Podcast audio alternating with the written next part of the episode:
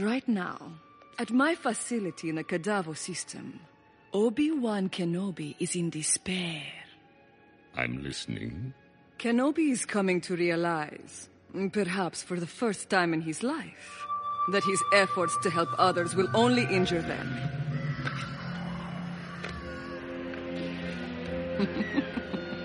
As plans for escape and hopes of rescue fade, the gnawing fear that he will never be able to take action will grow in Kenobi's heart. To ease the burden of his fellow slaves, defiance will become compliance. When Kenobi realizes he cannot help those around him, his spirit will break, and he will be mine.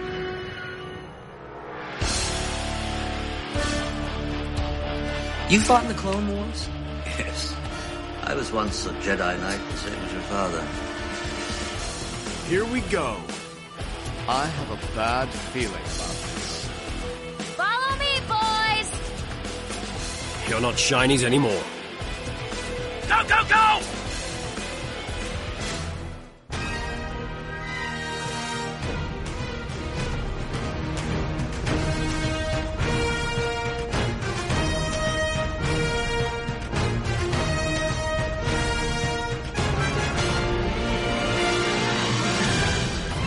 Hello again, everybody, and welcome back to another episode of The Clone Wars Strikes Back. This is the podcast where we go back and celebrate the six year history of the Emmy award winning animated series Star Wars The Clone Wars by discussing each and every episode and episode arc. We've got a great episode coming up for you this week. We're talking the Slavers trilogy from season four and the standalone episode A Friend in Need. Lots of interesting stuff to talk about. Lots of character development. Lots of character, interesting character motivations in these episodes. We're going to get into all of those in just a minute. But first, introductions are in order. My name is Dominic and joining me as always is my good friend and co-host Ciaran. Ciaran, how are you this week, man? I am doing absolutely fantastic, Dominic. We've got some great episodes, haven't we, Dominic, to Yeah. talk about this in this particular podcast.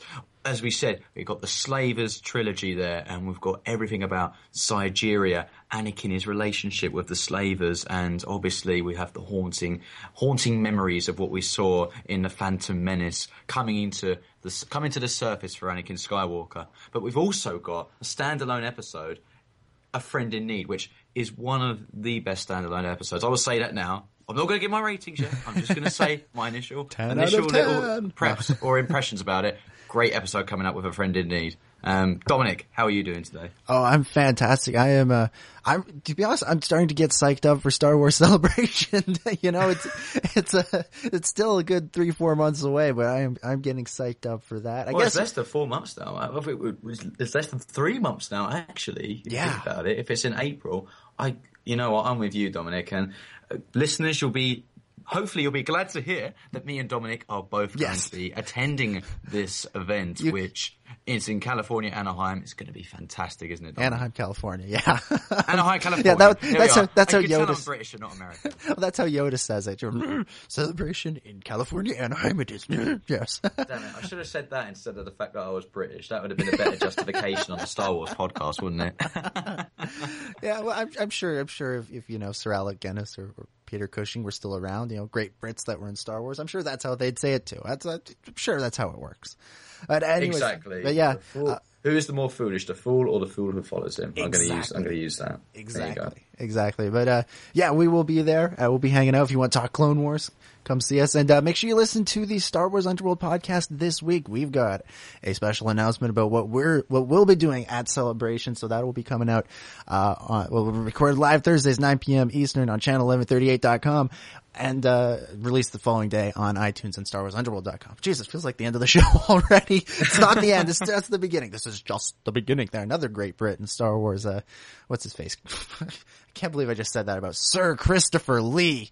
Not what's his face. Sir Christopher. Lee, the great Count Dooku.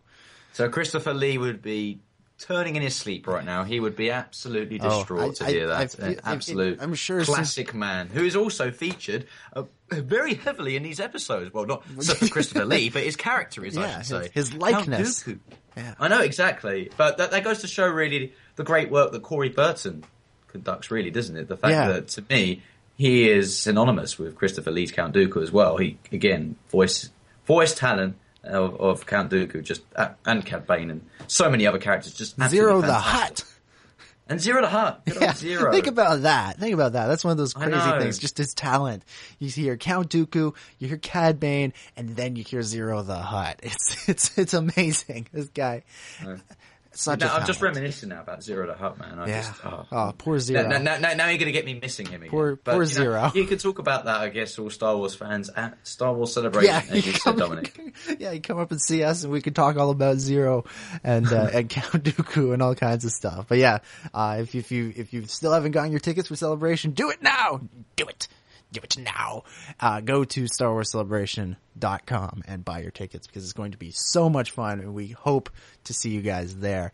I'm sure there's somebody who's listening to this, like in the distant future, is like, "Man, I wish I had a gone. I wish I had a gone." Don't be that guy. Don't be that guy. Get your tickets. Get your tickets now. And if you are that guy, well, check that website because I'm sure there's another episode or there's another celebration coming up uh, in the year whatever you are listening to this in.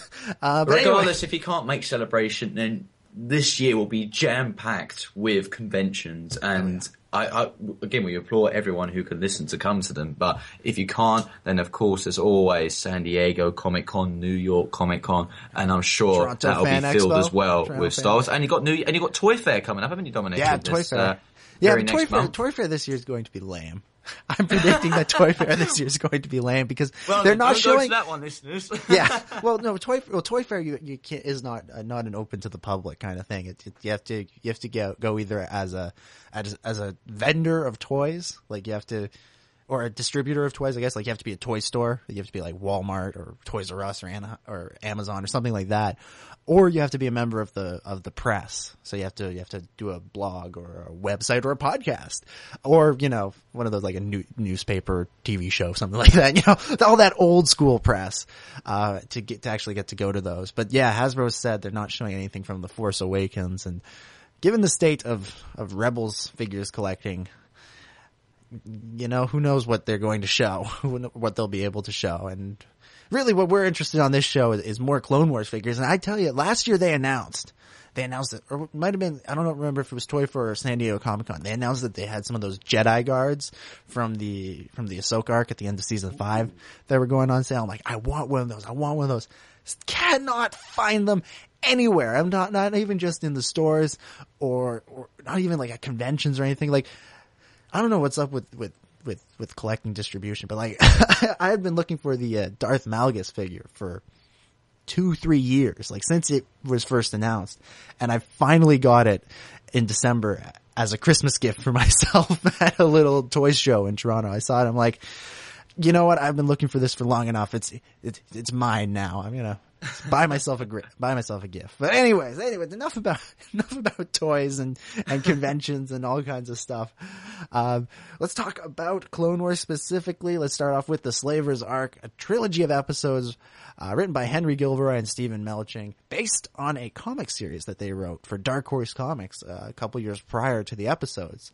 Uh, so, Ciaran, do you have episode descriptions for us this week? I do indeed, Dominic. Starting off with the first episode in his three part arc, Kidnapped.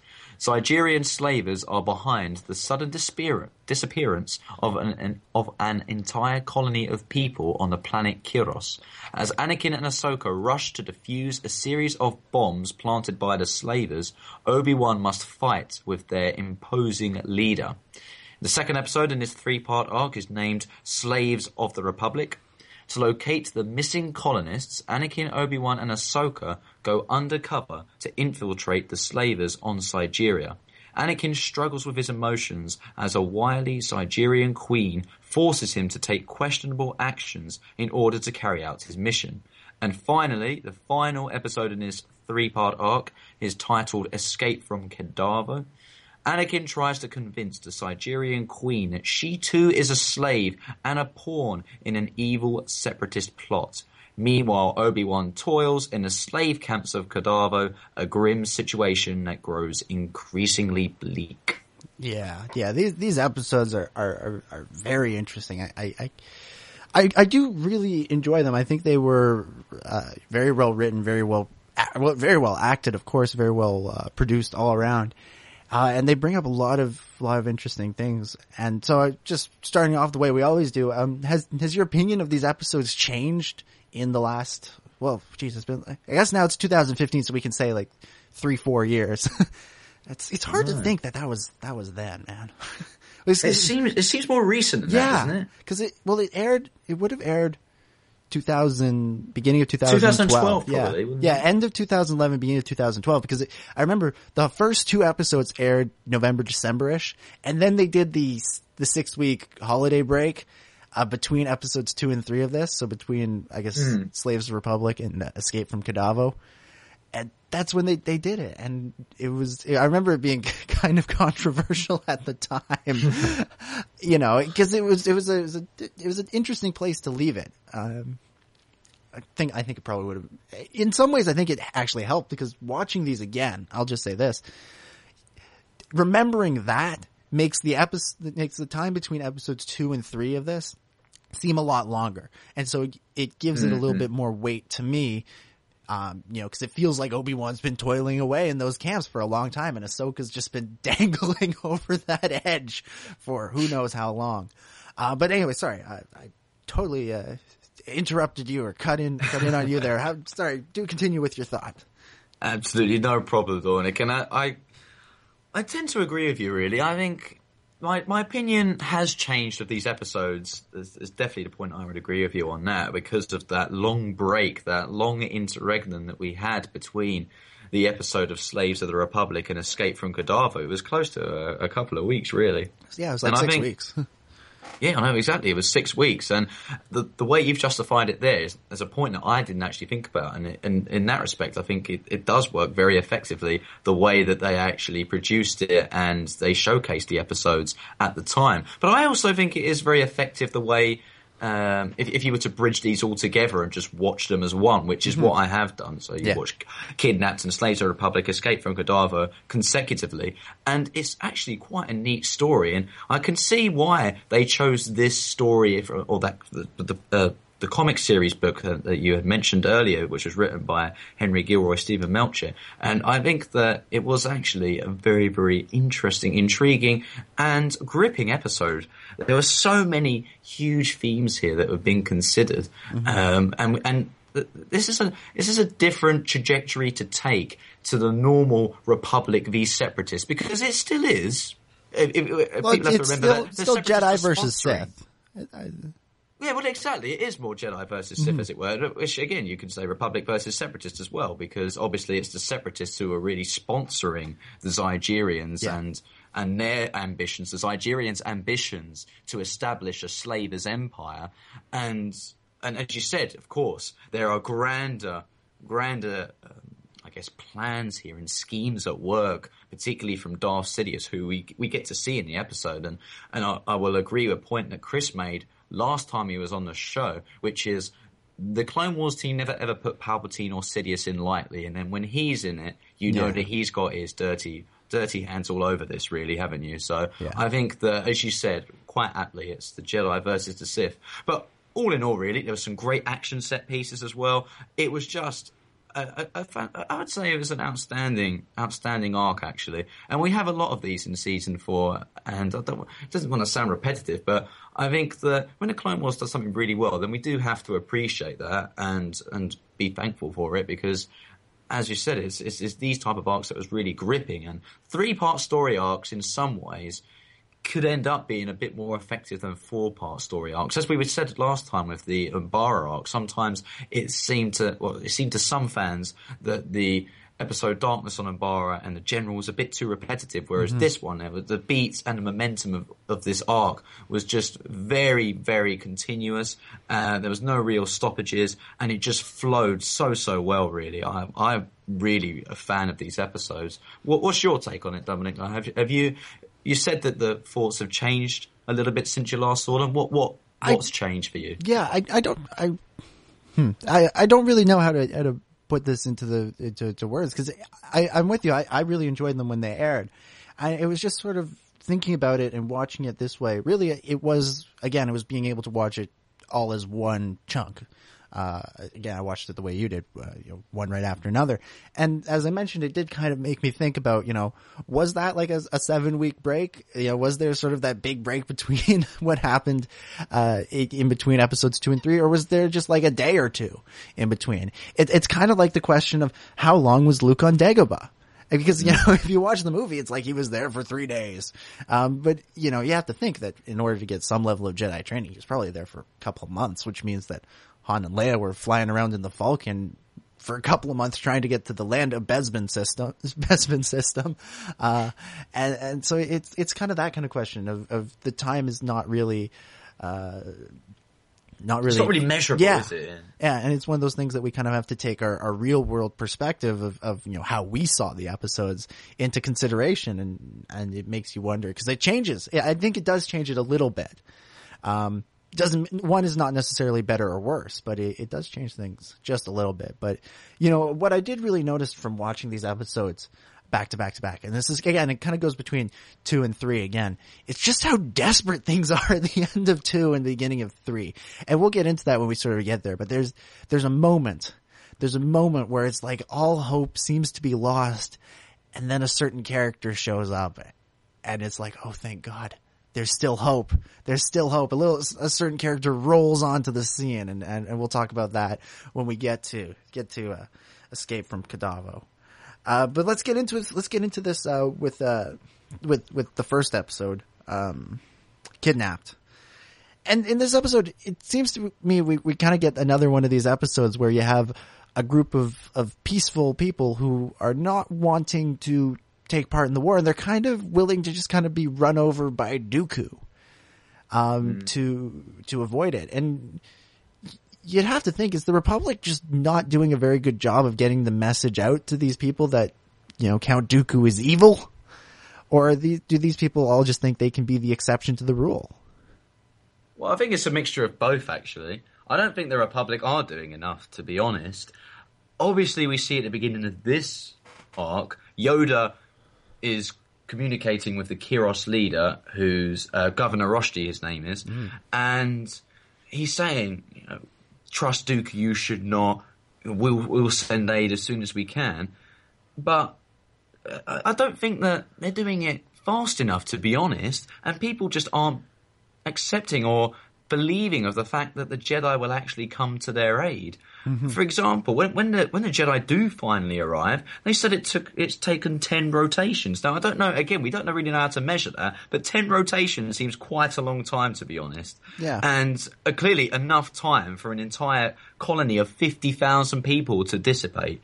I think that demonstrates enough as to why people just aren't accepting of the fact that the Republic is going to come to their aid. And look, you know, when he says the Dooku's already arrived, the Separatists are there, bang on time, bang on schedule. Now we know that their motivations are completely different, Republic and the Separatists. But ultimately, it would seem from the outside point of view, well, the Separatists have come here, they're going to bring supplies, and you know, why, why, why am I accepting a Republic, which is, as many peoples in this galaxy have labelled as this corrupt system? And so you can you can empathise with their with their feelings and thoughts, but again, I, I, I like your point you raised at the beginning there, where it says where you said that it seems to be correlating with other missions that have taken place throughout the Clone Wars. Um, the fact that you've had these passive people that are just trampled upon by Dooku's forces. You had that with Onaconda Farr in the episode Bombad Jedi, the Lurmen Yeah. peoples in season one, and you also had it with the Bounty Hunters tribe to an extent. It wasn't quite the Separatists, but you know you had Honda Same- Kana same Far and the pirates. idea. It's the same principle, though, isn't it? Yeah. The fact that there are these passive peoples out there that are just trampled upon by the separatists and are easily induced by their their aims and um, and and their policies, so to speak, that they don't actually understand. Although, in fairness to, to Governor Roshti, I think we can quite clearly state and, and um, enunciate that ultimately Count Dooku forced mind tricked him there. He swayed his opinion, didn't he? When Governor Roshti was there saying, you know, oh, well, we're not sure we want the separatists here. Why have you come here? Um, you know, you should leave. And then he says that line, I insist. And, you know, you hear that for, I, I don't know exactly how um, David Acord and and Matt Wood have managed to actually execute that, but it's just reminiscent of the of the leitmotif of of a force mind trick, really, or an evil. I missed force that. act, as it were. Sorry. I completely missed that. I thought. Did you miss I, that I part? thought Dooku was just intimidating him. I thought he was just like, Oh, "Well, no, you'll sure just listen to me." Force mind trick. I was I was completely certain because of that I- I- sound I believe that I you. heard in the background. I'll have to I'll have to uh, send that to you at the end of this. Um, uh, but anyhow, that's that's neither here nor there really. But the point of this, as you were saying at the beginning, uh, the fact that they're these passive people easily tramped upon. I think it's a mixture of Republic uh, weakness, as it were, in terms of their ability to send reinforcements and supplies over, and the fact that these people just they don't they don't want to believe that they will actually send aid Yeah. to help them, whereas the separatists, regardless of how we feel of them as morally, and we and we know that the there are two Sith lords leading the separatists, but ultimately they get there on schedule, and from the outside. Their motives seem genuine. There's a separatist parliament. We've seen that already. And in the later episode that we'll talk about, A Friend in Need, again, it seems there are legitimate separatists who are genuine politicians that want to help these civilizations across the galaxy. Yeah. So that was a long-winded answer, but I think it's a mixture of both. Is where I was coming with that. But anyway, what's what's Well, your yeah. take on on you- this whole thing? You mentioned the Lurmen people. They, this really reminded me of them because it, it did seem kind of the same idea of like, well, you know, we're just going to kind of accept our fate when Dooku shows up. We'll, we'll, you know, we'll we'll go with him, and and you know, it's, it's I guess in with the Lurmen it was was George Takei's character instead of uh, instead of Count Dooku. Um, but yeah, it was sort of that uh, that that kind of sentiment that you know we can't really do anything, and and they they clearly don't seem to trust the Republic to, to be able to help them, and which is which is odd because you know they were communicating with Yoda at the beginning of this episode, and but as you mentioned, ten rotations that's a that's a long time. That's ten days, and a lot can happen in ten days. Like an entire colony of people can be rounded up and sold into slavery. So it it, it is a it's it's it's a dark it's a dark arc. um, It's a dark concept, really, yeah, isn't it? Yeah, it's for a Saturday morning cartoon, especially. But hey, more power to him. Keep doing that. Do more of it on Rebels. um, uh, anyways, any, anyways, I I do want to talk a little bit about. Uh, let's talk about Anakin. Let's talk about Anakin and Anakin's reaction to uh, to to seeing the slavers. It was we really saw Anakin Anakin's dark side, dark side start to start to show itself. You know, he he freaks out and you know, and then we get the the information from Obi Wan that he hasn't really talked about his past, and so you know, clearly Anakin's past is is, is he has a very difficult relationship with with his past. It's a source of great pain for him. It's probably uh, it's it's why he's so it's why he's so afraid of losing people like Padme and, and to a to a certain extent ex- Ahsoka, and it's a great big reason for why he fell to the dark side. So you know, to see him basically have to come face to face with it, he really goes full dark side there for a minute. I mean, he, he grabs that thing and it, it's really dark and the music in that sequence, the music in the sequence, I was really listening to it. Uh, and I was, I was trying to place it in my mind and I couldn't place where that music cue came from from the films, but I could place it. It was in the episode three trailer. And it was sort of when Anakin's going, I'm not the Jedi I should be in the, in the trailer.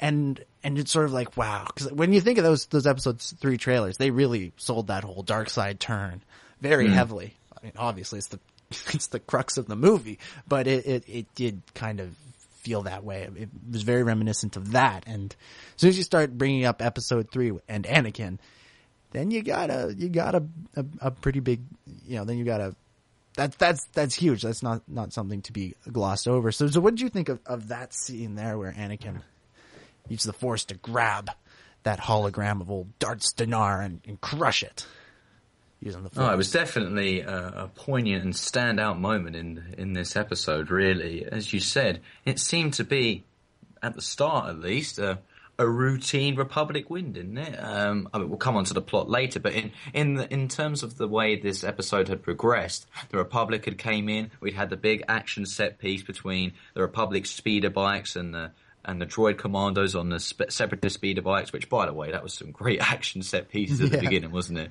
Absolutely fantastic. And then we get to the scene when Obi-Wan's talking with Darts D'Nar and he's saying, I'm going to surrender. Suddenly Anakin grabs the hologram, as you said, force, force grabs it, smashes it. And as you said, the audio cues there really reflected his mood at, in that mm-hmm. particular scene. He, it was really full dark side at that point. And we should be able to empathize with him to an extent, Oh, yeah. really. The fact that he has had to grow up in a slaver's world. I mean, I think that's something that we don't, because it, it, it's such a dark concept. I think, in a way, in a Phantom Menace, it's not necessarily uh, as visibly haunting as it as it, as it really should be in that sense that we know Anakin's a child but it's everyone thinks that was Phantom Menace you know Jar Jar and all comedic but you, everyone's forgetting Anakin here and his mum they're all in slavery to the Hutts here I mean They- that's know. terrible absolutely horrific for a tra- traumatic experience for these characters And if they do And anything wrong, there's that chip in the back of their, their necks that will blow you up. Boom. Yeah, exactly. Exactly. Yeah. I mean, uh, you couldn't get much darker than that, to be honest. And of course, for his for his character, Anakin, it's going to be extremely difficult for him to accept slavery in the galaxy and slavers in general when he comes face to face, because really, these slavers are personifications of his tortured and tormented past, are they not? And I think that's something that he's not been able to deal with. And as Obi Wan says, he's never talked about it. He's never actually imparted this knowledge upon anyone. Ahsoka has, hasn't even been aware of it. And Yeah. she's been Padawan to him for a good year or two, I would say. And again, it's something that he buries deep down inside of him. And when you do that, you're always going to I guess, explode, as it were, into outrage when you suddenly come into contact with it, when you encounter it, uh, i.e., when you encounter that, that fear, as it were. And we all know what Yoda says. What happens with fear? It leads to anger. And that's what we see in this scene. We just see brutal, I guess, tangible, palpable anger and indignation that we don't we see sometimes, but I don't think we've seen it necessarily to this extent, and certainly not in front of Obi Wan Kenobi. Um, I mean, we see in episode two, don't we, the Attack of the Clones, that he's obviously very angry with Obi Wan, but he's he's with Padme in that scene, isn't he? Yeah. Um, we don't see him react this way. I don't think to the same extent to Obi Wan for certain, and, and that in itself is very very impactful.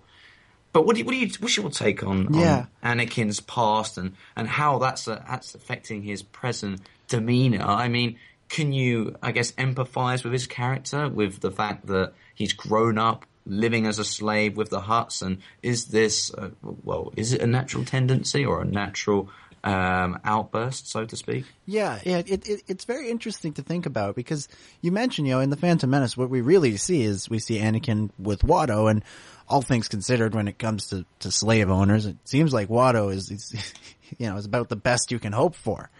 You know, I mean, he, he works in the shop, he gets, he's building his own pod. I mean, I'm, I'm sure there are plenty of instances where Watto doesn't seem like he's all that nice a guy, but you know, Anakin and, Anakin and Shmi, they have somewhere to live that's decent. I mean, that looks like a, a, a family home, uh, you know, a small one, but you know, it's still home for those guys. Uh, and that, that's, so, you know, you think about that and it's like, okay, well, how, how, how horrible an experience was Anakin as a slave? But then you have to remember that before Watto owned him, Gardula the Hutt owned him. And as we've seen in, in, in the Clone Wars, Gardula is, is not a nice person. She's not a nice person. And, uh, it doesn't seem like her slaves are, are, are, have the same level of, I don't know what the right term is, but you know, they're not, they're not, she doesn't keep her slaves the way Watto keeps his, where, you know, they have somewhere to go. Uh, it seems like they probably sleep in cages if you work for Gardula. So it seems like there, there's probably a bit of Anakin's past that we don't know about that really informs this heavier hatred of, of slavery. And it's, it's something, uh, that, you know, I, I, I, I look at the prequels and I wonder if, if at a, at one point there had been, there would have been, there was more of an idea for something to do with slaves that would have driven Anakin more towards the dark side. Um, but ultimately it turned out not to be the case. It was just was one of the many things that, that drove him him towards the dark side. But yeah, yeah, it's it's interesting to think about because you look at episode one, it's like, well, it's not good, but it's not bad either necessarily. I mean, it's bad, but it's it's not as bad as it could be. It's not as tangible. I mean, if you think of films that would focus on slavery, such as Twelve Years a Yeah. Slave, when they make it so brutal and and you see the suffering and the, and the harsh conditions that they have to endure, you don't really see that with Anakin. You see him in a pod race and he wins, and it's all hunky dory, really. You know, um, it's all happy days, as it were. We don't see the suffering that he's had to endure, and I think that's something that we we, we can realize and recognize in this particular episode and particularly in that scene when he, as I said he just explodes in in anger and and ill temper because of the of the past and how that's really inf- affected him.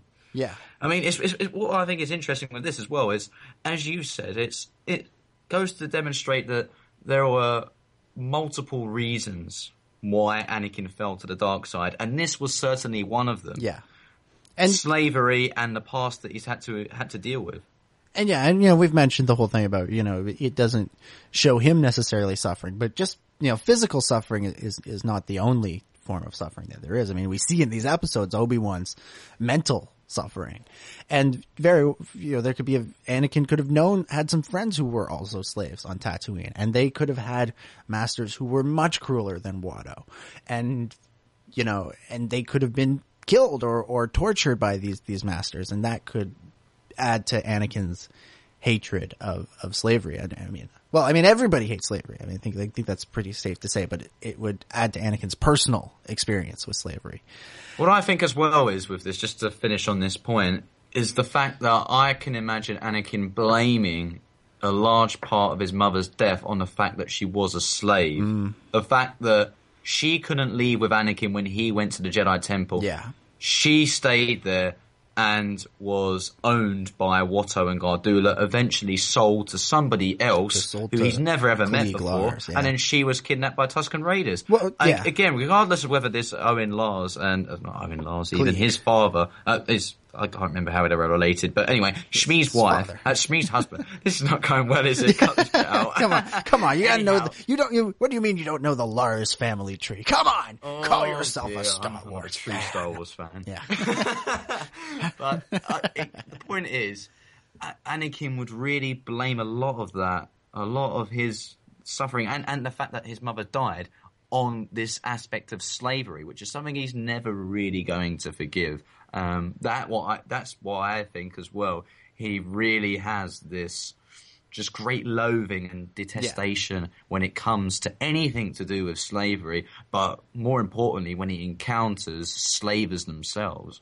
yeah, yeah. I, I think you're right. I think so much of, of what happened to Anakin was part of the fact was was in, was due to his mother, to the, the death of his mother, and as you mentioned, he may, he probably blamed slavery for, for that because you look at, at, at Anakin, he, he is always trying to help his mother. He's, he's pod racing partially because he thinks it's fun, but probably because Watto has probably promised him, you know, money or, or what have you to his mother, uh, that he can give to his mother. He's building 3PO, as he says, to help mom around the house, all that kind of stuff. And he wanted to become a Jedi and save his mother. And he, you know, all that happened.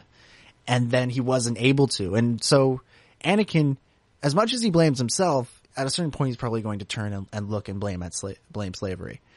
Uh, and that, and of course that we all know where that leads him. And, and I do want to say quickly about the Phantom Menace. We we did mention a lot of, you know, the way slavery was portrayed in that. We have to also keep in mind that that's just a snapshot of what Anakin's life on on Tatooine was. You know, the Phantom Menace is in many ways a a, a prologue to the the overall story. I'm not saying that in the way that, that some people say and that you can skip it. I don't think you can. I think it's very crucial to the overall story. Um, but Oh, it is, it is definitely setting up a lot of things and giving you some backstory on, on a lot of things. And, uh, it just gives you this one snapshot of a certain moment in time in Anakin's life where maybe this was a good, good point. Um, but, you know, growing up, you know, having lived with Hutts and, and been a slave his whole life, uh, obviously it's, uh, But it wasn't as graphic though, and I think we really saw the graphic side in Attack of the Clones when he went back to Tatooine to rescue his mum. I think that was really when you could sympathise with his character and what he's actually actually had to, what he's been subjected to really throughout his entire life. When you see the the visible scars on his mother and she's bleeding, she's she's got that rope tied around that log, and we know that was due to the Tusken Raiders. But ultimately, you could, I could I could see how slavers and and well people who were enslaved that would be the type of things that they would have to suffer and endure. Now, as you said, Watto was was clearly one of the most benign slavers I guess you could have, Yeah. and we didn't see any of those physical marks left upon Anakin or his or his mother in the Phantom Menace. But again, the the, the snapshot that we see in the in the Phantom Menace just wasn't made as clear as what we see in this arc. I mean, we'll come on to a scene in Slavers of the Republic right at the beginning when that. Um, oh, is it a Felucian character, as it were? Uh, um, yeah, well, a rope maybe from Ryloth even when he he falls down, and then that uh, the the prime minister says, "Get up, you useless scug," and he's got his whip at the ready, about to strike him. That's the type of elements and, and and the type of thing I guess I would expect to see more when it came to slavery. And as you said, something like that, of course, for Anakin must be absolutely tormenting. Yeah, yeah, absolutely, absolutely. And I, I just want to clarify a point I was trying to make a second ago. I, I don't think I made it the way I wanted to. I, when Anakin leaves Tatooine, he makes that promise to, to Shmi that he will come back and, and save her. And he, you know, he's been close with his mother for his entire life. She, it's been only them, basically, for, for nine years. And so he's then taken away from her and is not allowed to see her at all. The Jedi will not let him go back. The Jedi, of course, being so stuck in their ways. And so Anakin is thinking about his mother. He's thinking about freeing her. He's thinking about freeing her. And when he finally does go back, uh, it's too late to save her and she winds up dead. And obviously he's, he's thinking to himself that, you know, he probably should have, or he, the Jedi should have let him go back and, and freed her long ago. And that would lead to him blaming, blaming slavery. Maybe not necessarily blaming Watto, but blaming slavery and blaming the Jedi again. And, and both of those are, are things that lead to his downfall. All right, let's let's move on. Let's talk a little bit about the uh, the uh, this. I guess the, the, the really this whole Anakin thing just at the beginning is kind of a, su- a subplot in the first episode, and the overall plot is you have Obi Wan going and facing this Darts D'Nar character. And just basically letting himself get beat up for 20 minutes. He's, he goes in there, basically demands a trial by combat, um, and gets beat up by, by Darts, uh, while Anakin goes and, and, and diffuses the bombs and we see Anakin and Ahsoka working together, uh, and, and it really just some fun action. Really, it, it's an interesting way to start the arc because, you know, you get in with, with just, you know, Anakin and, and Ahsoka running around diffusing bombs, uh, having, uh, you know, classic Jedi adventure. And there's the second episode where things really, really get, get dark, where things really, we really start to get into these, uh, to the slavers. Um, so yeah, let's let's get into the, the second one a, a little bit because I think there's I think you know as, as interesting as the first one is, uh, as much and as important to the story as it is, I think the second one is where the really the really the, the meat of this episode is, where the the most interesting stuff happens. So let's start off just by talking about uh, undercover Anakin, Ahsoka, and Rex and Obi Wan. I love this. I love the Jet, Jedi going undercover. I thought that was a an interesting uh, an interesting adventure, but. Um, I want to talk about Obi Wan because Obi Wan seems to make a dumb mistake in this. He makes a pretty dumb mistake. He he tries to rescue the uh, the the the head Governor of, yeah the yeah he tries to rescue Governor Roshti, and he basically winds up getting himself caught. It seemed like a that didn't seem very Obi Wan. That seemed like Obi Wan acting very rashly. Like he didn't think that through. I don't think. Um, it, it, it seemed more like something Anakin would do. And I'm curious uh, what your take is on on that sequence with Obi Wan. I don't. I don't really understand why he did that. It's quite quite hard to to comprehend, as it were. As you said, he immediately jumps in there, and you know, rather than doing the sensible thing, which would be, you know, I know where Governor Roshti's located. Let's get out of here and we can go and, uh, rescue him with Anakin or something and then get out the planet or some, something, or, or at least wait for an opportunity where it was a lot more viable, not when there were tons of Zygerrian slavers about, uh, clearly at watch over the slavers' pit, as you would expect. And to me, that was just it was it was a little bit uh, a little bit foolish, I would say, of him. You know, when I you know when I used that quote earlier, who's the more foolish, the fool or the fool who follows him? Well, uh, I don't know which category Obi Wan fits into, but basically, it was The just fool, it was just it was just empty headed and and and just dumb Yeah. dumb of him really to do that. If I was being honest, he goes out there, he, get, he gets. He gets Governor Roshti, and then immediately one of the one of the Zygerrian slavers says, "What are you doing with that slave?" And he's just like, "Quick, let's get him on here and run." And it's just no, it, it was never going to work. But I guess for the purpose of the story's sake, it meant that Obi Wan was captured, and of course, I get linking back to this arc though. Um, sorry, linking back to the previous episode when Obi Wan does get beat up by a So he's suffering from a concussion, and that's why he's not thinking it. right. You know what? He took a heavy beating, didn't he? Let's be honest. He was struggling through that fight. Game of Thrones esque that fight was, Yeah, by the really. way, and he absolutely took a hammering, to Yeah. say the least, Well, in we that talk one. in in in in hockey. They're always talking about concussion-like sy- symptoms. I think that was Obi Wan's concussion-like sy- symptoms. I think if Yoda had been had been watching this, he probably would have gone, "Mhm. "Send somebody else." And not ready for this. Obi Wan is need time in the hospital. He does. Uh, of course, Yoda would laugh at the end of that. Um, anyways, but yeah, it, it was it was an interesting decision, and I, I don't I don't want to write it off just as well. They needed to get Obi Wan captured, so yeah. I, I wonder, I really wonder why Obi Wan would do that. I, you almost wonder if Obi Wan thinks, well, these are just sort of the scum of the earth. Is, is this kind of that Jedi arrogance coming through that he thinks he can just do this? That you know these guys aren't going to be paying attention, or is maybe Obi Wan trying to act like Anakin? Because there's that episode. Um, oh, it's in the uh, it's in the in the story reels, in the story reels where, um, you know, Obi Wan says something and, and to Yoda, Yoda says, you know, don't act, don't act like that, and you know.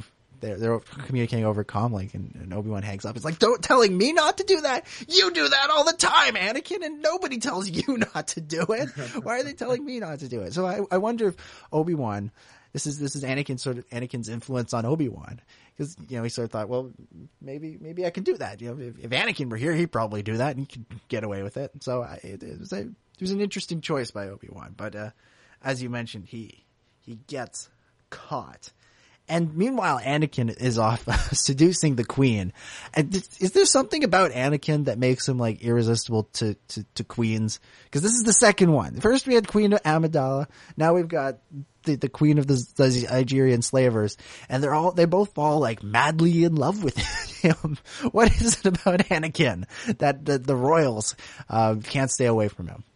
I I don't get it to be honest. I to be honest, I don't think Ahsoka got it either. To, to be fair, because you saw her roll her eyes as he was saying all of those lines. You're the brightest star in the in planetary system, or something like that. And I'm just thinking, Anakin. Uh, to be honest, I preferred the bit when he whispered in her ear, so I Yeah, couldn't hear what he was saying. To be fair, and it seemed to have the most effect on her as well. Yeah. So I just, I yeah, it's, it's a bit of a strange one, really. But maybe he just has that as he put it, magnetic charm. I Obi Wan didn't seem to believe it, and neither did Ahsoka. To be fair, but somehow he manages to pull it off. I mean, may, maybe we could we could wreck on it and say maybe he was using a Jedi mind trick or something. But uh, I don't know. I think it's more fun if he if he wasn't. I think it's funnier if he Yeah. wasn't. I think it, it just works out that way. Um, yeah. To be fair, I don't think it was a Yeah. Mind trick, but no, it was it was it was quite interesting to see their relationship blossoming. Yeah, it's strange. It's strange. Well, did, did do you think he cared for her at all over No, there? no, over no, there? no, not at all. He saw her for what she truly Yeah. was, which was as a slaver queen. I have. Why would he have any affection for someone like that? And obviously, we, we come onto it later. But the scene at the slave at the end of the Slaves of the Republic, when they have that that talk about whether he should stay or um, would he stay willingly by her side, I I have no doubt in my mind that he would have left as soon as as soon as he knew Obi, if, if he knew that Obi Wan and Ahsoka were safe, his ties are still with Padme. Padme to him is everything. Yeah. To me, I, I just can't Well, I- I- see yeah, being I- able to distance himself from that. To be fair, I think it was just a, it was an act. It was a very, very Convinced- authentic act. Yeah, exactly. It was an exceptional act. Bearing in mind what we'd seen in Kidnap, by the way, whenever he had encountered a slaver, the first thing he did was destroy that hologram, Yeah. and then the next time he saw one, he put a lightsaber up to his head. So Yeah. you know. He, he did very well to act in a quite calm and civilized manner, so to speak. But, Yeah. yeah. What did you make? What did you make? Yeah, well, okay, I- I- Do you have a different take? No, no, I, I don't. I don't think he. Uh, uh, I don't think he, he, he, he cared about her at all. I, I'm with you, I, I- and I don't think there was any doubt of uh, uh, of of him and Padme in, in this sequence or these episodes. I don't think she uh, she she would never compete with with with Padme. Um, and I and when I mentioned that did he care for her, I don't mean in a in a romantic sense. I just mean maybe he started to empathize with her or have some sort of uh, protective feelings towards her or something. I don't know. I don't, I don't, but I don't think so. I think he, he saw her as a slaver for the entire time and, and treated her as such. Um, Well, I think the I think the evidence is clear throughout the slaves of the Republic and Escape from Kadavo. Again, we don't know how long the time span was between those two episodes, but after he is pretending to be this Lars Quell character, By and the then way, he wakes up in Lars- the bed, first thing he does. Sorry. by the way, Lars, that's a good, good, good callback, Anakin. Good callback to episode two. Remember using, using the name from, from his past. Ah, very true. Actually, yeah, that was a good. It's name, like it's like fair. in the uh, seventh Harry Potter book when, when, when he gets captured by the uh, the Death when Harry gets captured by the Death Eaters and he tells them his name is Vernon Dudley.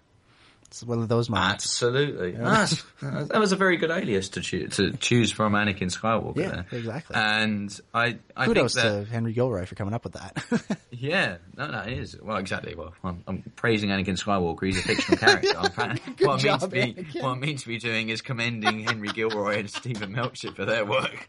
But anyhow, anyhow, um, the point I was trying to make was that after he had, as you said, courted her and uh, used his beguile charm, as it were, to to try and seduce her, he then woke up in the bed and immediately force choked her. So, to be honest, I think it was quite obvious that Yeah. he had no real ties with with her because she still, she she really was this. Uh, uh, humanizing and and and symbol this yeah it's humanizing symbol of slavery really Yeah. which could be embodied in a leader who was beginning to found their slaver empire once again that's that surely would be his motivation there is uh, to ultimately save his friends and and end their rule which I, I do want to make a point when we come to the end of this uh, is is quite fitting that they, they don't actually end the Zygerrian Yeah. Empire. But anyway, we'll come on we'll come on to that point a little bit later, and Yeah. um, I'll pass I'll pass back the questions over to you. Yeah, yeah. Well, you mentioned uh, the, the whole thing with the queen, and how she is sort of a different sort of. She's not what we expect when we think of a slaver. We expect someone a little bit more, a bit more like Darts D'Nar, who just wants to to fist fight and stuff. And she's one of those one of those villains where, you know, you almost feel like she could be a, a, a regular person. Like she could just be someone who exists in the galaxy and is friends with, with, you know, all the, all of our main characters and stuff. But then, you know, then you see one of her slaves try and kill her and then the slave kills it, kills herself after, you know, failing to do so. And you realize, oh yeah, she's not that nice a person. And, and, you know, she gives Anakin that, that ultimatum, which, which we'll get to in a second about, uh, who to say. But let's talk about the, the slave, uh, the slave auction. I mean, Obi-Wan is getting, getting auctioned off and, uh, and, and, and, um, the queen makes a statement that all the Jedi are a slave to the Republic. And I, so I, I want, want to know what you think. Are the Jedi a slave to the Republic? Absolutely, they are. Yeah. Absolutely. and you know what? That was a great line because that was immediately when I heard that, I just thought to myself, she's right. She is completely correct, and the Jedi are blind to it. They are blind to it. And it's, it's, it's a common theme throughout these episodes, really, this relationship between, between, I guess, master and apprentice, or at least the notion of a slaver and, and, and someone who is a slave. Um, and clearly the Jedi are slaves of the Republic. They enact the Republic and the Chancellor's bidding and will, and inevitably, you could argue when one's had enough of one slave, they eliminate them. And that's exactly what uh, Palpatine does with Order 66. It's something that they just aren't aware of. And it's so, that's great dramatic irony there, really, Yeah. isn't it? For the audience who have seen the films for sure. Um, they know that she's completely correct in her statement there that they are slaves to the Republic. And really, a, auctioning off Obi Wan, or well, it wasn't it wasn't auctioning off. It was at least uh, exhibiting Obi Wan in that arena there. After we had just seen uh, the Governor Roshti and fifty thousand slave Togrutan slavers were just off, uh, you know, for sale, it really just diminished his his dignity, but also his his standing, really, his authority as as this peacekeeper when he's just being auctioned off, and it really foreshadows what the Jedi would really be facing in the Galactic Empire, which is clearly not in the too distant future. The fact that they are, you know, they they are just, I guess, this not not well, they are in a way impotent and, and, and weak because they have to keep themselves in hiding, and then when they do reveal themselves, then they will be captured by the Empire or executed by the Inquisitors. Yep. Oh, and it's just it, it, it's it's one of those graphic and and standout moments. I think, particularly in the Clone Wars, I would say when you see that scene, um, and later when she orders Anakin to to use that whip and strike Obi Wan. Yeah. Um, and al- also the scene just before that when Obi Wan's in the cell and that slaver is again whipping him. It really puts them in a, a jeopardous position and and a really weakening place that we've never actually seen before. I would visibly at least in in the Clone Wars, particularly by these sentient groups which aren't separatists but they are they're part of the third element of the underworld, aren't they? Mm-hmm. And they're just using and abusing these Jedi to to their end, which I think is just a, a standout moment. But again, I, I like going on these tangents. But coming back to the slave auction part itself, I think that yeah, it was. They are slaves to the Republic. The Yeah. Jedi are obviously slaves to the Republic. They're slaves to the Chancellor. Slaves to the Sith, almost.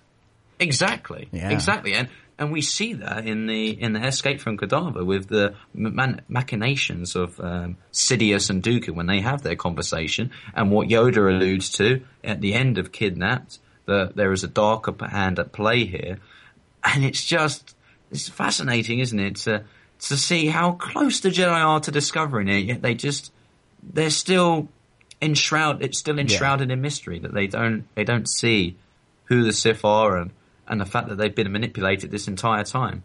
But did, did, did- I, I'm assuming that you took a, a similar take Oh, yeah. on, on that on that line. on that line, yeah, I, I agree with everything you said. It, the Jedi are, are clearly slaves to the Republic, and nothing uh, shows that better than the end of season five, when the Jedi are basically strong armed by the Republic into Yep. expelling Ahsoka so that she can be put on trial as a civilian or, or, or, or put into military court, I guess, and she can be sentenced to death they're basically they are that's that's the moment really where it's that everything becomes clear that the Jedi are no longer autonom- auton- autonomous. Why, why couldn't I say that word?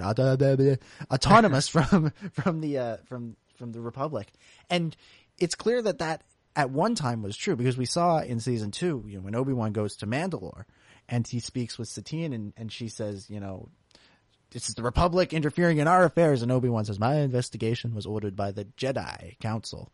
And she sort of backs off, like, oh, okay, okay, difference, difference. They're, they're, they're, they are different. And then in these episodes, we see, well, may- maybe not so much. Or in those episodes, we see not so much anymore. They are one and the same. The Jedi are just an arm of the Republic to be used by the Chancellor to do his bid- bidding. And I, I wonder if that whole Ahsoka thing was perhaps a test by the Chancellor to see if he really had the Jedi under his complete control at that point. Because I, I feel like, you know, during the Valorum era, there was still a little bit of difference. But as soon as the war began and the Jedi were suddenly generals in this fight, it was all over for them. They were slaves to the Republic. And they may have fought that at the beginning. They may have tried to avoid that. But that Ahsoka, that Ahsoka trial pretty much proves that nope, they are just slaves to the Republic. And the Queen was right. She was right. She called it. She, she saw what the Jedi could not see. Which, But you know what? Do you know what's great about that is that these villainous characters are the ones that are informing the Jedi and apprising them of the fact that they are the slaves. That they're telling them the truth, the same way Yeah. that Count Dooku repeatedly tells Obi Wan Kenobi and- and Anakin Skywalker that the Chancellor is a Sith Lord. Yeah. In all- in all but you know pretty much what he states there. And the Jedi are in disbelief. They believe it's an incredulous statement and it can't be true. Yet here we have echoes of that with her stating that Obi Wan is a slave to the Republic. yeah, Again, you know, there's, there's no real shock on, on Obi Wan's part, as it were. You know, he doesn't he doesn't Yeah. be, he doesn't become aghast by what he hears.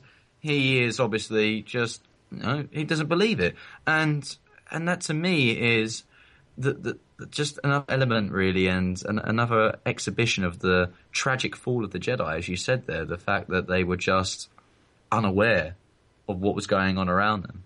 yeah, yeah, absolutely, absolutely. Um, so I, I'm actually going to skip over a little bit of the uh, of the actual the actual uh, auction and what happens there because I want to use it for a point later. So Okay. we're going to skip over that. We're going to come back to it. I promise. Um, uh, when we start talking about the beginning of the third episode. Uh, but I do want to talk about the Queen's ultimatum because we've we kept mentioning that. We kept mentioning that. She tells Anakin she will release his friends. She will release Anakin, or she will release Obi Wan, Ahsoka, and Rex if he stays her bodyguard. And Anakin can't answer it. And it it brings up an, an interesting question: Is Anakin or, or well, what's the right thing to do in that situation? Is the right thing to do, as as the queen seems to suggest, for Anakin to stay and be her bodyguard and to let uh, Obi Wan and Ahsoka and Rex go, or should Anakin stay committed to this sort of, to, or should Anakin, you know, keep not be, or you know, try and find a way out of this? Because Anakin obviously doesn't want to go back to being a slave but he is. He's probably trying to figure out a way out of it. And it's a very interesting ultimatum for Anakin, and it leaves him in a, a very precarious place, kind of. In a, you know, Ahsoka's left at a precarious pers- perch, literally, Anakin, it, figuratively. Um, so I'm curious, what did you think of that whole ultimatum and, and Anakin really not being able to, you know, give her an answer? I think it's because he has those contradictory thoughts within his his persona, within his mind. I'm I wouldn't be surprised to be honest. He probably thinks to himself, or he's probably had these thoughts about leaving the Jedi Order. I wouldn't. Yeah. I would not be surprised. Well, to he, be he tells Partic- Ahsoka he had those thoughts. He tells her in the, the season five finale. Yeah, well, exactly, and and what we later see in Revenge of the Sith, in that first half of the film, at least, when he has his conversations with the Chancellor, Yep. when his trust in the, in the Jedi is shaken. I am sure that it wasn't just shaken in that film, but it's been shaken for a very long time. Mm-hmm. And one of those is what we alluded to earlier, with, is what happened to his mother. He, in part, blames the Jedi for that. And he clearly believes and perceives that the upbringing he had within the Jedi Order is not what he at first initially envisioned. It's not the glorious and the heroic side of of uh, you know or imagine, imaginative piece, as it were, that he has concocted in his mind. Uh, you know, the fact that he believed he would be the hero, he would save his mother, and there would be you know laud, laudits and and uh, plaudits of of of glory towards him. He that's not what he's received. He's you know he's been really put down by the Jedi for showcasing any of those traits. To be honest, and maybe he thinks in his mind, if I am bodyguard to this queen, that I can be free of those ties. I can. I am free to love who I want. I'm free to help who I want. Um, and that's something that clearly he must must be thinking to himself. It's not. Maybe it's not a bad idea at all. It's the same way that uh, you know, talking about Game of Thrones earlier. It's similar to those in the Night's Watch when they, of course, have their obligations when they join there to announce all tames, uh, to to Denounce all claims.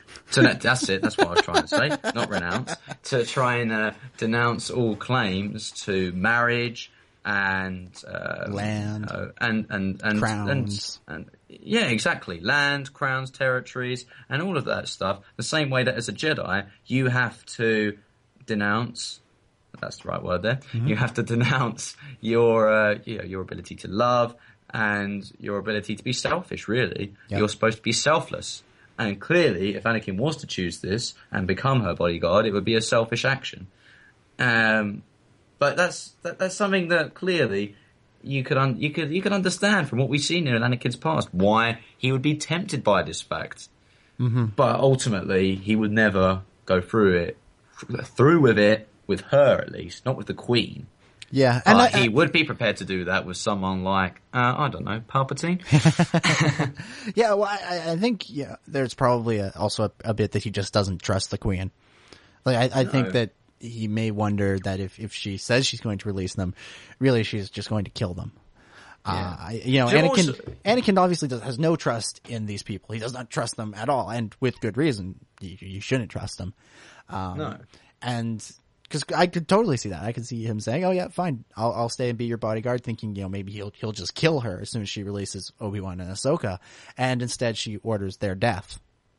That's a pretty it's a pretty dark uh, dark twist there. Um, Do you know what makes me fascinated about the for, about the imagery and and the the audio cues as well as the conversation they had there? To me, I thought it was really relatively reminiscent and and correlated to the Palpatine and Anakin relationship in a way. The the the fact that she tries to seduce Anakin with these.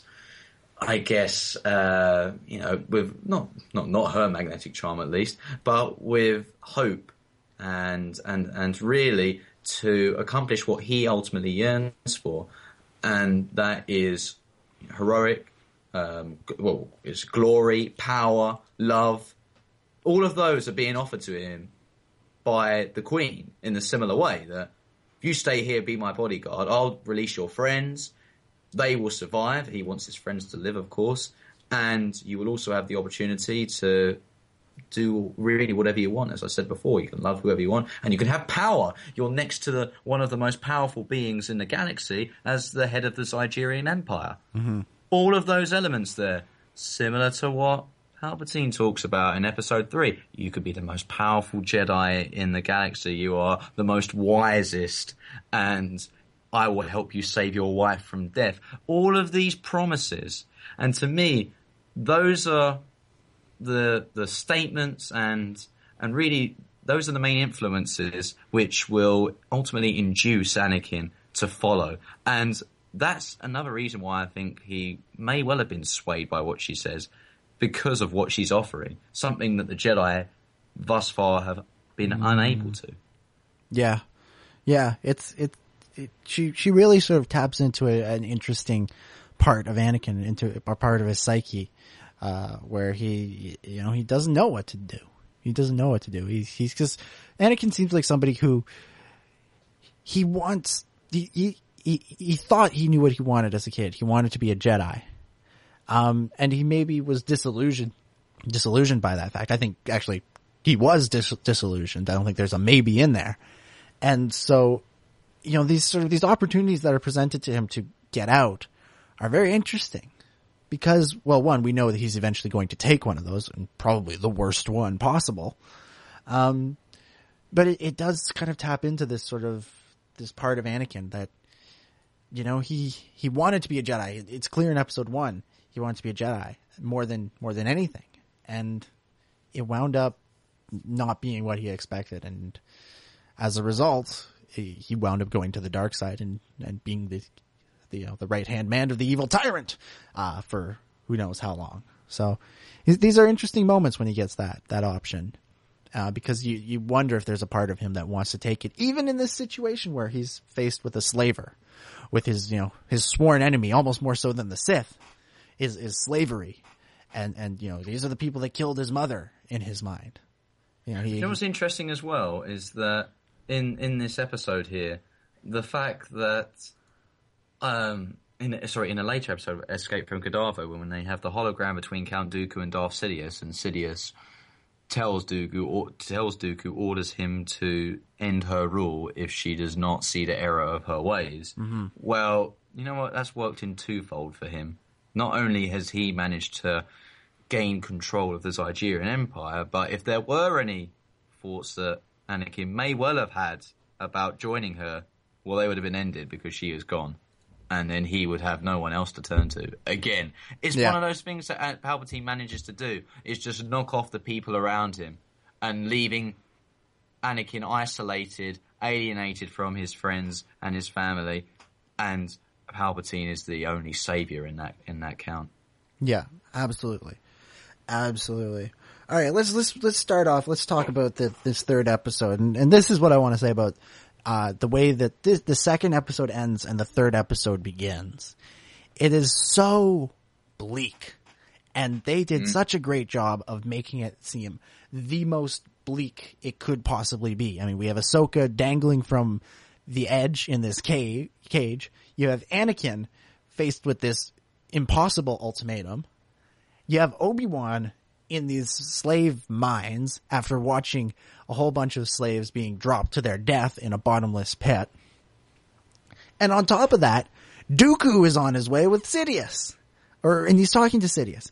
And everything in that moment seems to be lost. Nothing is going right. I mean, we go back to that, to the slavers auction and they build it up like this is going to be the big heroic moment. It's just like Return of the Jedi. They're all doing the nod and R2 shoots out the lightsabers and there's even the music cue of the, the, mm. the Star Wars main theme, which is the heroic moment where everything is about to go right. And instead, Anakin and Obi-Wan both get captured and so does Ahsoka and everything is going wrong. And just when all hope is lost, there's such a great moment in this when R2 rolls in. That for me was like, oh my god, thank goodness there's somebody is still free. And here is R2 and R2 is coming to save the day. And it was done so brilliantly because R2 is, is one of those characters. R2 always saves the day. R2 is everyone's favorite character. Everybody loves R2D2. And we've just watched all of our heroes just be put in the worst possible position, just be beat down for an entire episode, and and, and it just seems like all hope is lost, and R two comes rolling in, and it was just such a great moment because he didn't even really have to do anything.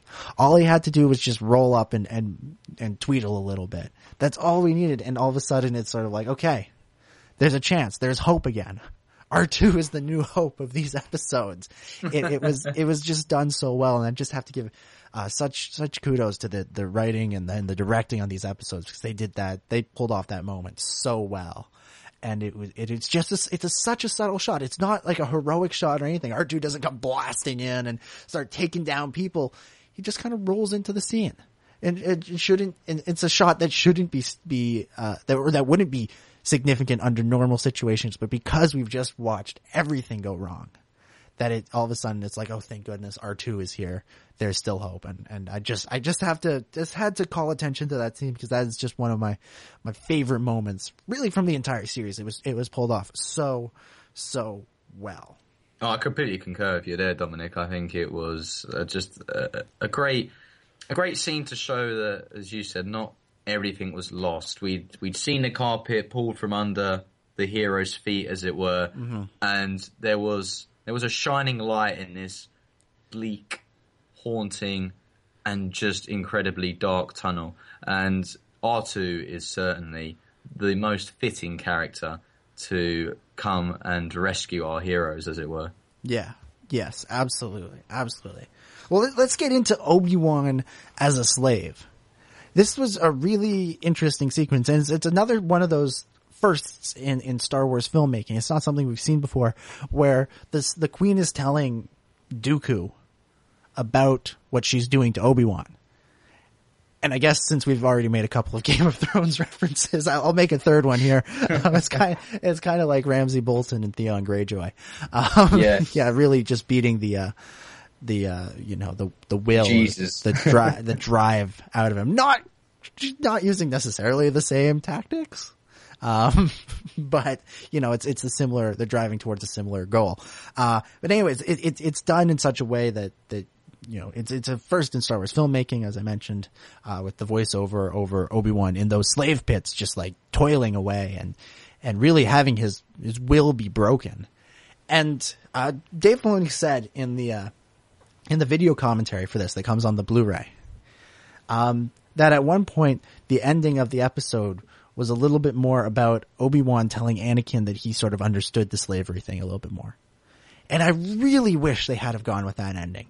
I mean, the ending that they that they chose is is okay. It, it was interesting to see Ahsoka interacting with um with the governor. Governor was Roshti? Roshti? Yeah. yeah. I mean, that was interesting.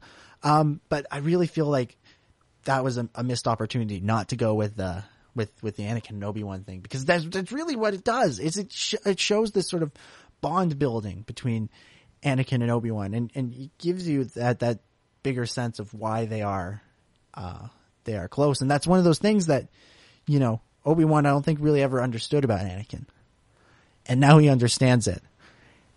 And in terms of, of, of, of you know just storytelling from you know if if we didn't know what was coming next, this would almost seem like this could have been a a moment that Anakin, that Obi Wan used to help put Anakin on the right path. And you know, you, you do think that if in different situations, I think Obi Wan could have helped Anakin. Mm. But uh, as we see in Revenge of the Sith, he has to go fight General Grievous, and instead Anakin has to turn to Palpatine, uh, who pretends to understand.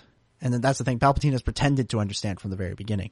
Whereas Obi Wan, I think Obi Wan kind of wanted Anakin, Anakin to just get over it which is I, which is kind of kind of horrible to say, but I, I do think that that was sort of the Jedi mantra is that they want Anakin to start thinking about being a, a regular Jedi, to start forgetting his old life, which is a horrible mistake, and we see the consequences of them in Revenge of the Sith.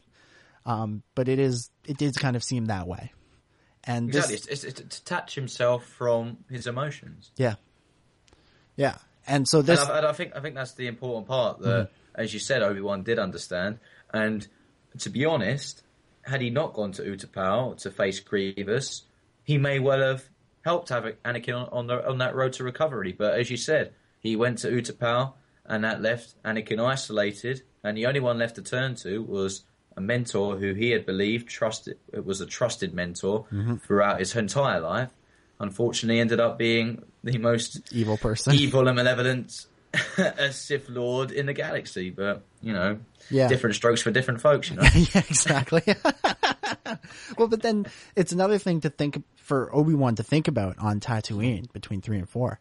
I mean, it's it's it's yeah. that thing. I, I I I think it was was Jason Swank of, of Rebel Force Radio who said the the tragedy of Obi Wan Kenobi, and sort of that guilt that he has to live with. And this is just another one of those things of well, all of a sudden he understands it, and so when he's thinking about everything he did wrong on Tatooine, when he's just thinking about everything that didn't, that he could have done and should have done.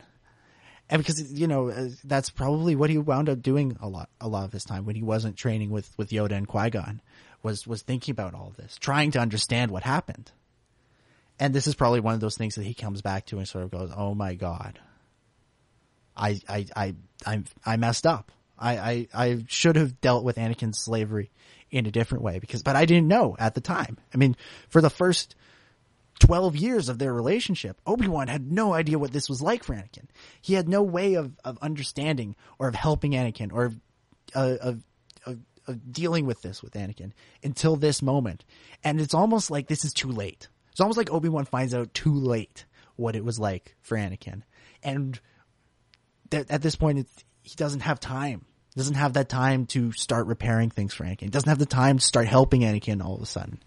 And this is probably one of those things that he's going to be thinking about on Tatooine and just wishing he could have done something about that differently.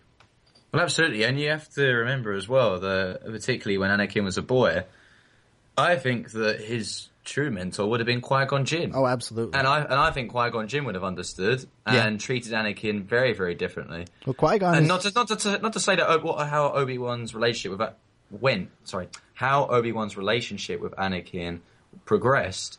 It wasn't some. It, they had a close bond. There was close affection there, and, and as I said, had had Obi Wan stayed on Coruscant in Revenge of the Sith, he may well have helped repair a lot of the psychological damage that had that Anakin had suffered throughout his time in the Clone Wars. But I just think that Qui Gon Jinn would have taken a, a far diff, far better approach, I guess is the word I'm looking for, in terms of placing Anakin in the right frame of mind and and being there as as more of a mentor, a wise mentor. That was what Anakin really wanted. And that's why he turned to Palpatine. That's why he turned to Palpatine because that was the figurehead, really. He, Palpatine, in a way, was the Qui Gon Jinn that, that Anakin had Well, had yeah, I- idolized, as it were, in, in the Phantom Menace. But obviously, he didn't turn out to be that way. That was the facade that Palpatine had put on. But you Mm-hmm. can see, to me at least, as a child, you know, Qui Gon had stood up for Anakin. Qui Gon had said, "I'm going to train this boy, no matter what happens." Obi Wan didn't say that, and of course, Anakin didn't hear what Obi Wan said behind his back. But he said, "He could probably "Oh, sense it. yeah, well, why wouldn't he? Yeah. And clearly there was some em- enmity between Anakin, or at least from Anakin's perspective towards Obi-Wan Kenobi at that fact. And we know that. We see that in Attack of the Clones. The way that he is so exacerbated of the fact that it's all Obi-Wan's fault. Yeah. I, I, I do think that whilst, I mean, Qui-Gon Jinn, of course, is going to play, you could argue, the most significant role in actually rebuilding the Jedi Order um, from his death in, in the Phantom Menace. But you could also argue that it was at a detriment to the entire galaxy because Anakin then turned to the dark side. Yeah. Now, of course, there are other factors at play here, but I do think that that was a crucial moment when Qui Gon dies Yeah. for Anakin's development as as a Jedi.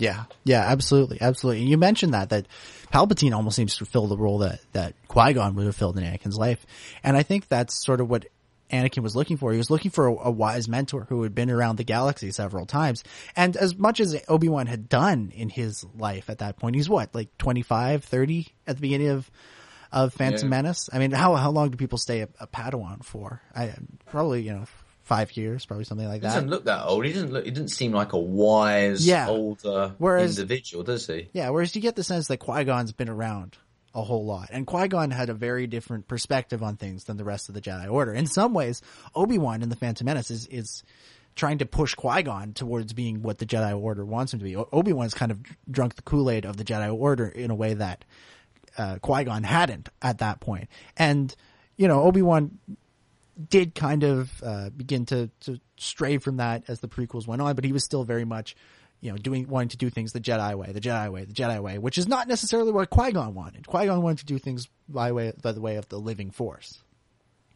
And Which so- in the end you could argue is the right way to Yeah, do it though, wasn't yeah, it? Because ultimately, when Obi-Wan says, look, if you only listen to the count, eh, listen to the council, you would be a member of the Yeah, council. exactly. And Qui-Gon's saying, well, I don't care about any of that. There's so, there's bigger things at play here. When he finds the chosen one, Qui-Gon is beyond his age, really. He's beyond his time. And Yeah. he is the first Jedi to actually realize that what we're fighting for th- th- this is we're not we're fighting for the wrong thing here and we're going to lose it if we continue to stray down this path that is really well he doesn't say that openly but i'm sure that's, That's- what's yeah. going through his mind It's implied. and sorry it's implied. yeah, exactly. It's implied throughout all of this, and I think that for Anakin, Qui Gon was the ideal mentor. As you said, someone who was a little bit maverick, someone who wasn't always obedient to the council. And Qui Gon, of course, you think about his upbringing. He's his master was Count Dooku, who later also became disillusioned with the Jedi Order. These are the type of characters that, I mean, obviously we uh, Dooku turns evil, but we can see how Qui-Gon would have had that huge, huge effect on Anakin's upbringing and and as we said, he later has a huge role on the on the Jedi Council, and and I think his relationship with Obi Wan does sour. And I think that scene, as you said, to bring it back to these episodes, if that was actually put into the final act of this episode, it would have made a lot more sense, and I think it would have had greater impact than what we see with Ana- uh, Ahsoka and Governor Roshti, which to me, as I said, I really do like his episodes, but it's one of the forced elements in this episode. The idea that Ahsoka was helping, in quote unquote, her people. It wasn't, I didn't really get that emotional attachment. I didn't understand, it seemed to come at, at Yeah, well, the it- wrong moments Yeah, in well, these it- episodes. it- I didn't really understand why she said that at that point, and it, I didn't feel empathetic towards it. yeah, it's it's it's really interesting that way that they they did choose to do this, and uh, you know, I'm sure the people in the village maybe for them it would have been more interesting, or you know, it would have been a bigger deal that Ahsoka was there. This is the this is the girl that left to become a Jedi, and now she's back and helping, and we can see what she's become and and how much how what how wise she has become from being a Jedi. Uh, but we just didn't get enough time to spend with those characters, and which is which is just the reality of television. I mean, there wasn't enough time. These are 66 minutes, three 22 minute episodes. There just wasn't time to do that. Um, so I think it would have been more impactful on them than it would have been for her because, you know, for Anakin, Anakin left Tatooine at, at nine. So he was, he had grown up with his, with his mother and, and, and all that, which is why he has that attachment to her, which is why he goes back and, and slaughters a whole bunch of Tusken Raiders for her or because of, of what they did to her. For Ahsoka, she was taken when she was very little. We saw in that flashback in the Young Jedi arc, you know, she was maybe one and a half, two. Like she's really little uh, when Plo Koon found her and, and took her to the temple. So any memory she has of these people is hazy at best. I mean, mm. do, you, do you remember anything from when you were two? I, I don't know really. I mean, maybe some just like snaps of things, but nothing, nothing major. Well, I don't uh, remember any images of people, for example. Yeah. It doesn't ring a bell.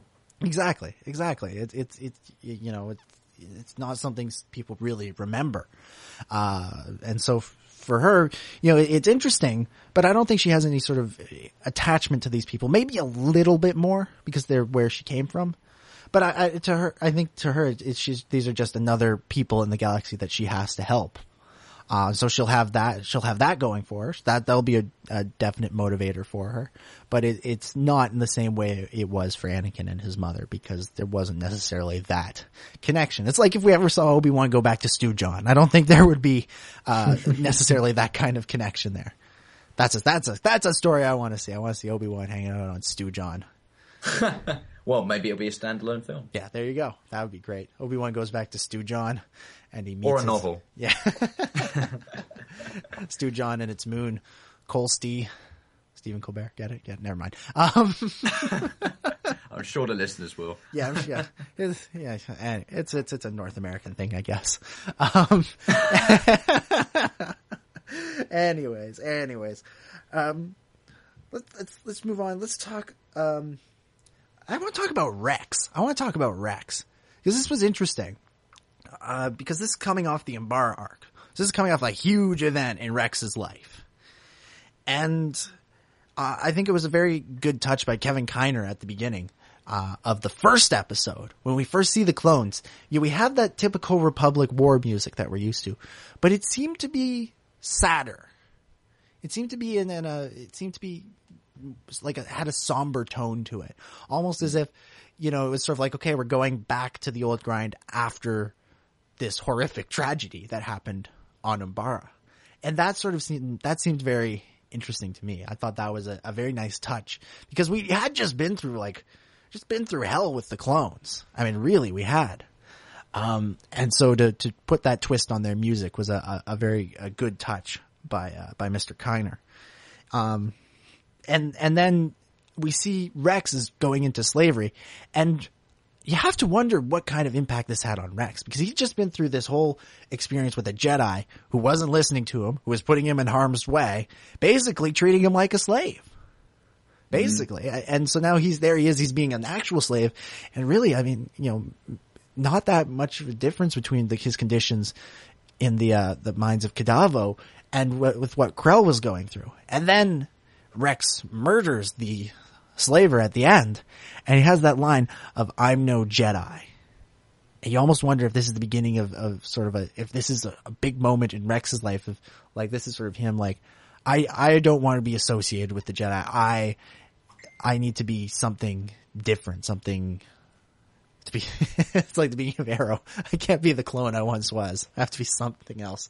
So anyways, um, I'm, I'm curious on, on, your take on, on Rex and, and this, uh, this episode or these oh, episodes. Oh, absolutely. I think that's definitely one of the scenes that stands out to me is when he throws that electrocuted pike, whatever you want to call it, staff even at Keeper Agruss. Um, and yeah, as you said, he murders him. And it was certainly an interesting change of character from what we'd seen at the end of the Krell arc, bearing in mind that he couldn't bring himself to execute this Jedi Master, or at least who he thought was a Jedi Master, but turned out to be this dark side Sith acolyte. Yeah. And he couldn't bring himself to do it. And as you said, you wonder whether the conditions, particularly in Kadavo, have just pushed him over the edge now. And he's just said, as you, he's just distanced himself from the Jedi Order. Mm-hmm. They, they are these subtle hints here, really, with Rex, because it's never explicitly exhibited to us hmm. as audience members what ultimately Rex's fate is. Yeah. Where does he go past Order 66? Does he even live past Order 66? Well, it's moments like these that make me think he does. And as you said, part of it is because he distances himself and divorces himself from the ties that he has forged with the Jedi Order. He doesn't believe in their principles, I don't think, much more, or any any more as Anakin does to an extent. You know, it's fitting that it would be Rex who does that in that sense because Anakin would have done something like that. And in Yeah. fact, we saw a little bit earlier in this episode, Escape from Kadavo, Anakin nonchalantly kills these Zygerrian slaver soldiers, and Ahsoka gives that disapproving nod, if you remember that. Um, as as they break into the to the actual um, oh, prison, as it were, and you know he's he's just you know nonchalantly slicing up these soldiers, and again it's a similar way that Rex doesn't necessarily have any regret about doing it. Obi Wan wasn't going to do it, but I understand, and really. We should be able to empathise with Rex in this situation. He's gone through so much, um, you know, to an extent similar similar to what Anakin's had to go through. You know, we're talking about the idea of them being enslaved, not in the same way, but the clones are also enslaved to the Jedi, are they not? And this is an example, really, of Rex unshackling and un- unchaining himself from that by performing an action which the Jedi would certainly consider as as being malign and something which would not fit in with their honourable code, as it were. Yeah, yeah, absolutely. I, I almost wonder if Rex, after what he went through on uh, on Umbara, stopped being loyal to the Jedi as a whole and just became loyal to certain Jedi, like Anakin, maybe Obi Wan. And now I'm, I'm trying, I'm really trying to remember if in in one of those Ahsoka episodes, if she, uh, if if it was Rex who who betrayed uh, uh, who who gave the order that uh, Ahsoka should be killed and, and didn't listen to, to Anakin. I, I'm trying to remember. I can't. I can't. Can't, can't remember for the life of me. I need to to go back and watch those. Um, I do. I do vaguely remember he said a line to the extent of, "I know Commander Co- Commander Tano wouldn't do that." Or I think I think there was certainly a line at one point in one of those episodes where he Yes. did support Yes. Ahsoka. yes. Uh, I think it was in that prison scene when she had escaped and and they were on the hunt, as it were, um, when she escaped from that Republic stronghold and she ran into the sewers. And, and I, think, I think he said something to that effect, which again would back up your point when you said that that he only chose certain Jedi to become loyal with. yeah. Yeah. It's it's a. It's, it's a, it's a- you know Rex's story again. We keep coming back to this. It's it's one that doesn't have an ending, and I feel like needs to. I feel It like we're looking to at have an these. ending. We, we keep I want to hear it at least. Yeah. I feel like there's all these clues and there's all these pieces that, that, that they were all leading somewhere and we, we just haven't seen them all put together yet. And we're, we're trying to put them together without knowing what the, the final picture will look like. And it's, it's an interesting, it's an interesting, he's an interesting character to look at right now because again, we, we really don't know. Whereas a lot of these other characters, we, you know, we know what happens to Anakin and, and Obi-Wan and, and to a certain extent, extent Ahsoka, but we don't know what happens to Rex. And you wonder how each of these moments, uh, plays out for him or how to be honest, just to jump in there, I'd like to think that what we see with the release of Quinlan Vossen and the Asajj Ventress novel, that there's a Rex one not too far around the corner, I- because so. I am certain, I am certain it would sell off the wall. To be honest, it's one of the most popular characters in the Clone Wars and one of the most endeared.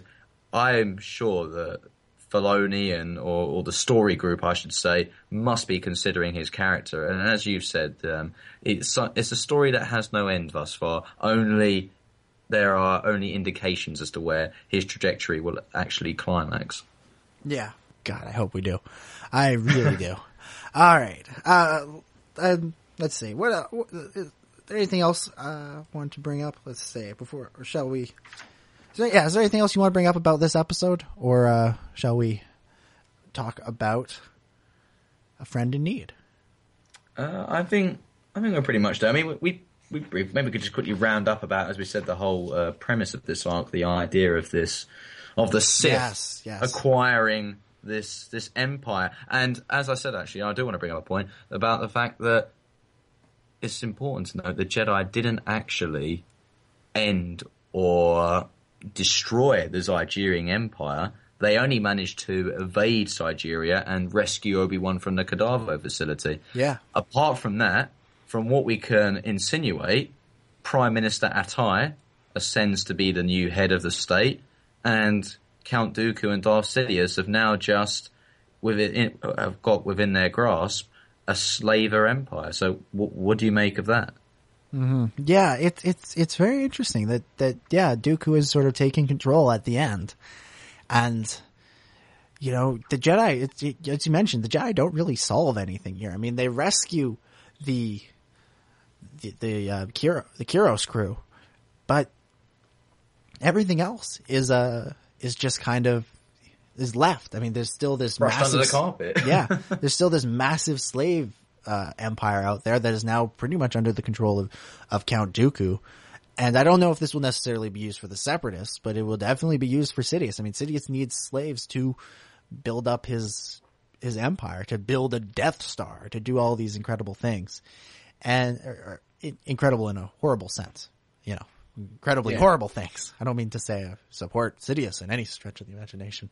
Um, anyways, um, yeah, it, it, it's, it's, it's an interesting ending because, you know, as much as it seems like a happy ending, it almost isn't. Like it, it, it almost, things are almost worse at the ending than they are at the beginning. On a, on a, on a macro scale. On a micro scale, things are better. Kiro's crew is back. Everything is good. They're going to join the Republic. Yeah, everything, everything is awesome. But in terms of the galaxy, I, I nearly started singing the song there. I'm like, nope, now is not the time. Now is not the time. Um, uh, but in terms of the galaxy, it, it's pretty bad. It's pretty bad. Um, what do you think of that? Yeah, I, I definitely concur with your thoughts there. I think it's, as you said there, on a macro scale, it's ended up in one of the worst situations possible, really, because I mean, you talk about the Kiros joining a republic, but that's not a good thing for the people. In fact, you could argue that they haven't changed their position from when they were at the start of this because they've just again become enserfed to the republic, which we know will eventually become the Galactic Empire. Yep. So you could argue that Sidious has won again by taking another star system, and although he was going to try and sell them into slavery during the Clone Wars, he won't. He, he will be able to get a hold of him later, and as we see with slaves in Rebels, like the Wookiee slaves. Yep. I mean, throughout the entire galaxy, this is just the beginning. This is just the beginning of what will become the one of the the largest slaver powers in, in, in the entire galaxy. And, and Zygerria is is a home beacon for that, but it means that there are other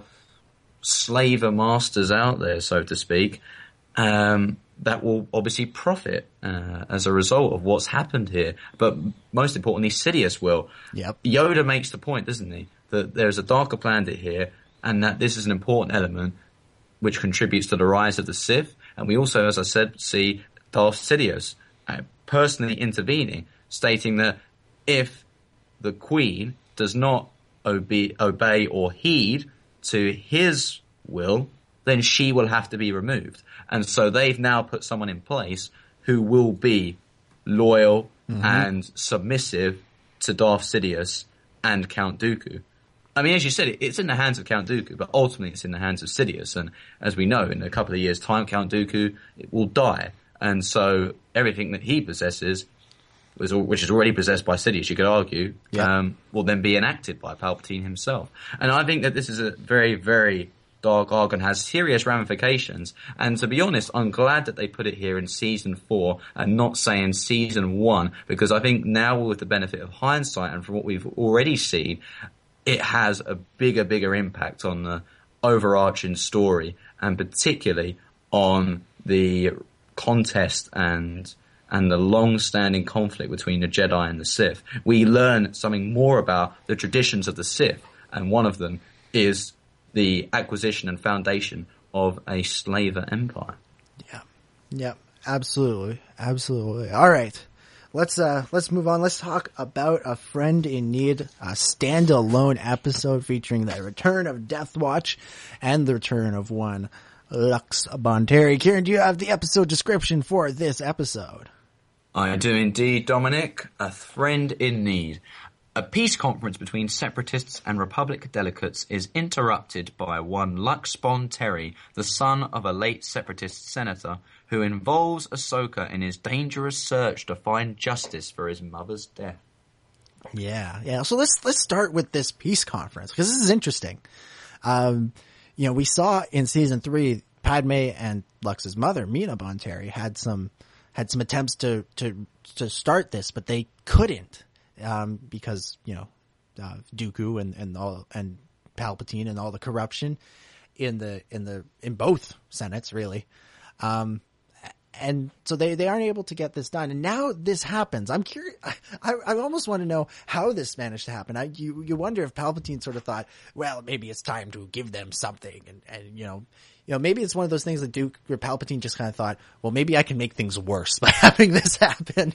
You know, just we'll, put them in the same room together and watch them start fighting again. And, and, you know, I'm sure, and basically that's basically what happened. I mean, Lux rushed in there and, and kind of messed things up. Um, but we we see Lux and Ahsoka teaming up in, in this adventure again, and I'm, I'm curious to, to, hear what, what you think of, of their thoughts, uh, of your thoughts on them. Um, having you know, we saw them in Heroes on both sides, and they were just kind of chatting. In this one, we see them on an adventure together. What do you think of the the Ahsoka and Lux team up? Yeah, I thought it worked quite well actually, more so than I was expecting when I was first going into this episode because we've seen a bit of Lux and Ahsoka in Heroes on both sides, and again, it's it's quite a fitting beginning to this arc that again they refer to the Separatists and the Republic, as you said, attempting to establish peace negotiations.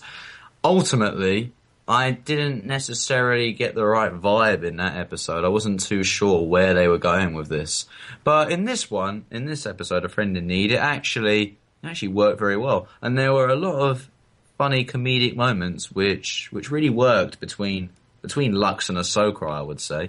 Um, or Luxsoka. Is that what is that what we're going to call them these days? Yeah, Luxsoka. Luxsoka.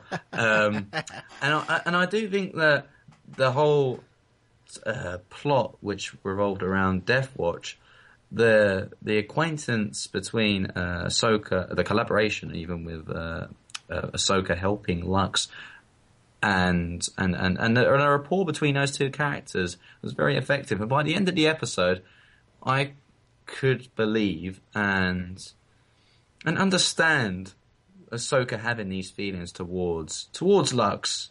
I mean, in a way, if if I was going to say it after the first five or six minutes, when Lux has drawn the gun on her and then um, knocks her out unconscious, then maybe not.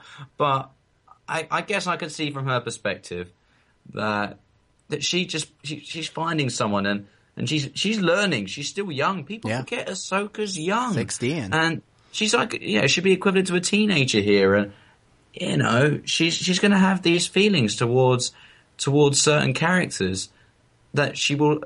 Which I'm sure most Jedi would have to deal with as they grow up. But the difference is she's growing up in a war zone and, and it's mm-hmm. something that really someone like Anakin's not going to put her down for. How hypocritical would he be? Yeah. Although in fairness, he is quite a hypocritical master. He is one of those do as I say, not do as I do. Yeah. So maybe when she says I'm going to go into a relationship, he's like, well, no, you can't do that because I'm already got a relationship. but anyhow, I think that I think their character, the interaction between Ahsoka and Lux was was actually very in- interesting and and and very funny and comedic in these episodes. As I said, they had a good rapport between them. But I don't know. Did you did you take a different perspective on how they interacted together, and, and do you think it was effective? I, I yeah, I, I liked it. I thought it was fun. I, I really liked when he when he pulled the gun on her, and she just snatches it from him and points it at him.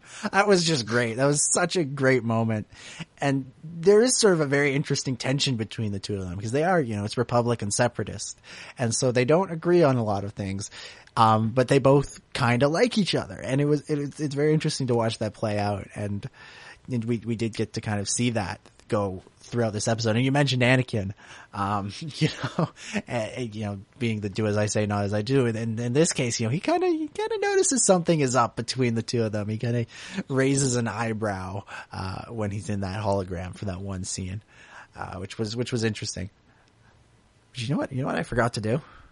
I forgot to. I forgot to say this. I'm interested to see, hear how your thoughts on this episode has changed since they first aired. no! No! This is what happens when we try to do two stories in one episode. anyway, so I will throw that to you. This is what you get, listeners. Yeah. Don't worry. We, we, we could do that question now as we as Yeah. we go into it because we haven't necessarily gone into anything in depth in Yeah. these episodes. But I'll tell you what, we'll switch it round then soon as we are changing up a bit. And I'll ask you first, Oh, Dominic. oh. What were your initial impressions on this episode and have they changed? Well, I remember when when this episode first came out, I was just I was very excited to see Death Watch back because you know they were so huge in season two, and I had been so looking forward to seeing what they would do in season three, and then been horribly disappo- disappointed to find out we were just going to have some tea and you know maybe go to school on Mandalore instead of dealing with the Death Watch. So I was very excited when they were going to be coming back, and uh, I remember when that clip came out right at right around San Diego Comic Con for that year with Bo Katan. It was our first look at, at, at Katee Sackhoff as a, as a man, as a Mando. And I was very excited about that. And when the episode came out, it's a fun 22 minutes. It is a fun 22 minutes. But I, I think looking back on it, I, I have some, some questions and I, and I have kind of, for lack of a better term, ret- retcon them in my mind. And we'll get into that a little bit, uh, spe- specifically about the Death Watch but but overall, I still I still like it. It's still a, a good episode, and so I'll, I'll throw it back over to you. What what what have your have your opinions changed on it? Not not entirely, really, because I've always enjoyed this episode. Yeah. I think it's, as I said before, it's one of my favourite episodes of of the series. I think it is a fun adventure with Luxsoka, if we're going to call them that, and and it's great to have that supplemented with the third element of the Death Watch. As I said, they're definitely one of the most intriguing and and exciting crime syndicates, if you want to call them that. Well, they're not really crime syndicates, are they? Because Well, they they're, are. I mean, they're kind of terroristy, and that's yeah, I think that's crime. that's more of an apt term to use. That Yeah. actually, I think they're they're more terrorists, aren't they? I mean, Lux, as we'll later hear, says that he's fighting with these noble men, or they had this noble Yeah. cause. Well, it's uh, I think he gets a little bit disillusioned by that all, or at least he he gets uh, he gets brainwashed by by the Death Watch in that respect. But I do think that there are so many interesting elements that we'll get on to touch about. The action set pieces again were great, and again previously in this episode, uh, the Jon work, the voice work by Jon Favreau, Jon he is Favreau, just fantastic good. as this character. And I, you know, I can say this now. I was very, very concerned when I first watched this episode that his character was going to bite the dust because of that fight at the end. Um, and I was absolutely, you know, I, I was absolutely chuffed to to see that his character survived. Um, Yeah. ultimately, Well- not for long, but spoilers. Um, but again, I, it was it was just a fun adventure, as you said, and it was it was nice and light-hearted. But at the same time, there are still some big moments um, which are related to the overarching story arc. Whether it was the meeting between the Separatists and the Republic, whether it was the Death Watch element, and also you see a lot of main characters in here. You see, even if they're brief, whether it's Satine, Dooku, Anakin, and all of that just just works to make I would say one of the a, a perfect 22 minute episode. That's that's my point. Yeah. But anyway, let's let's go over to you and let's, let's actually dig into these episodes, as it were, dissect them. I do want to say one more thing really quickly about when these episodes first aired. I was really glad to see that they had Favreau back as, as Vizsla, and I was glad to see that he pulled out the, the dark saber because I was worried they were going to do one of those things where, okay, we're going to see some some Death Watch, but you know, Jon Favreau was busy and we couldn't get him to do to do Vizsla, and so we, we wouldn't see him for a while, and and so I, I was I was glad they were able to bring him back, and I think that speaks to the power of Star Wars. That you know, even someone like Jon Favreau, who's got Iron Man movies to direct and produce, and he's was probably he was probably writing Chef at the time, and he's got all these other projects on the go. He made time to come in and and do this voice on the Clone Wars because he's because he loves Star Wars and he's a fan, and, and I think that's really great because he asked he asked for a role on the Clone Wars, and I think that's really that's really fun, and I, I, I'm glad that that he that they cast someone like Favreau, and they really did that with the entire cast, where they found people who either were fans or were the right type of people to become fans, and I think that's really speaks to the the quality of the show and and the people uh, working on it. But let's yeah, let's get into these this episode. Uh, let's talk a bit about Death Watch. This is the first time we've seen Death Watch since since season two, and they're a bit different now. They're a bit different. In, in season two, they were marching. They were an army. Now they're a bit more of the sort of the the the, the EU legends uh, kind of Mandos. They were they're kind of these nomads. They're off on this sort of backwater planet, not really doing anything other than you know tormenting vis- villagers and, and, and that kind of stuff. And so I'm curious about what your take is on the Mandos in, in this episode and how they how much they've changed since uh, since we last saw them in season two. Well, I, they certainly have changed considerably, and I think that this episode is important to bridge the gap between the Mandos, the Death Watch that we see in season two, and what we will see in season five. I think it is important to see how their how their trajectory has really changed. As you said, they're just brigands now, really, aren't they? These mm-hmm. mercenaries that have no real noble cause. Their only cause, it would seem, is to, as you said, terrorize villagers, but ultimately to to enact revenge and vengeance against Count Dooku Yeah, they've- for leaving this scar on Pre Vizsla, which to me I, that's one disappointing moment mm. in, for me is that there was no episode before this to bridge the gap because I think there should have been another one as well Yeah. added to this. Particularly, I would have wanted to seen an episode where Pre Vizsla and Dooku had their confrontation. That would have been far more exciting than the T episode that we had to endure in in mm-hmm. corruption in season three. I you know, you could easily. I mean, for me, that would be straight away cross.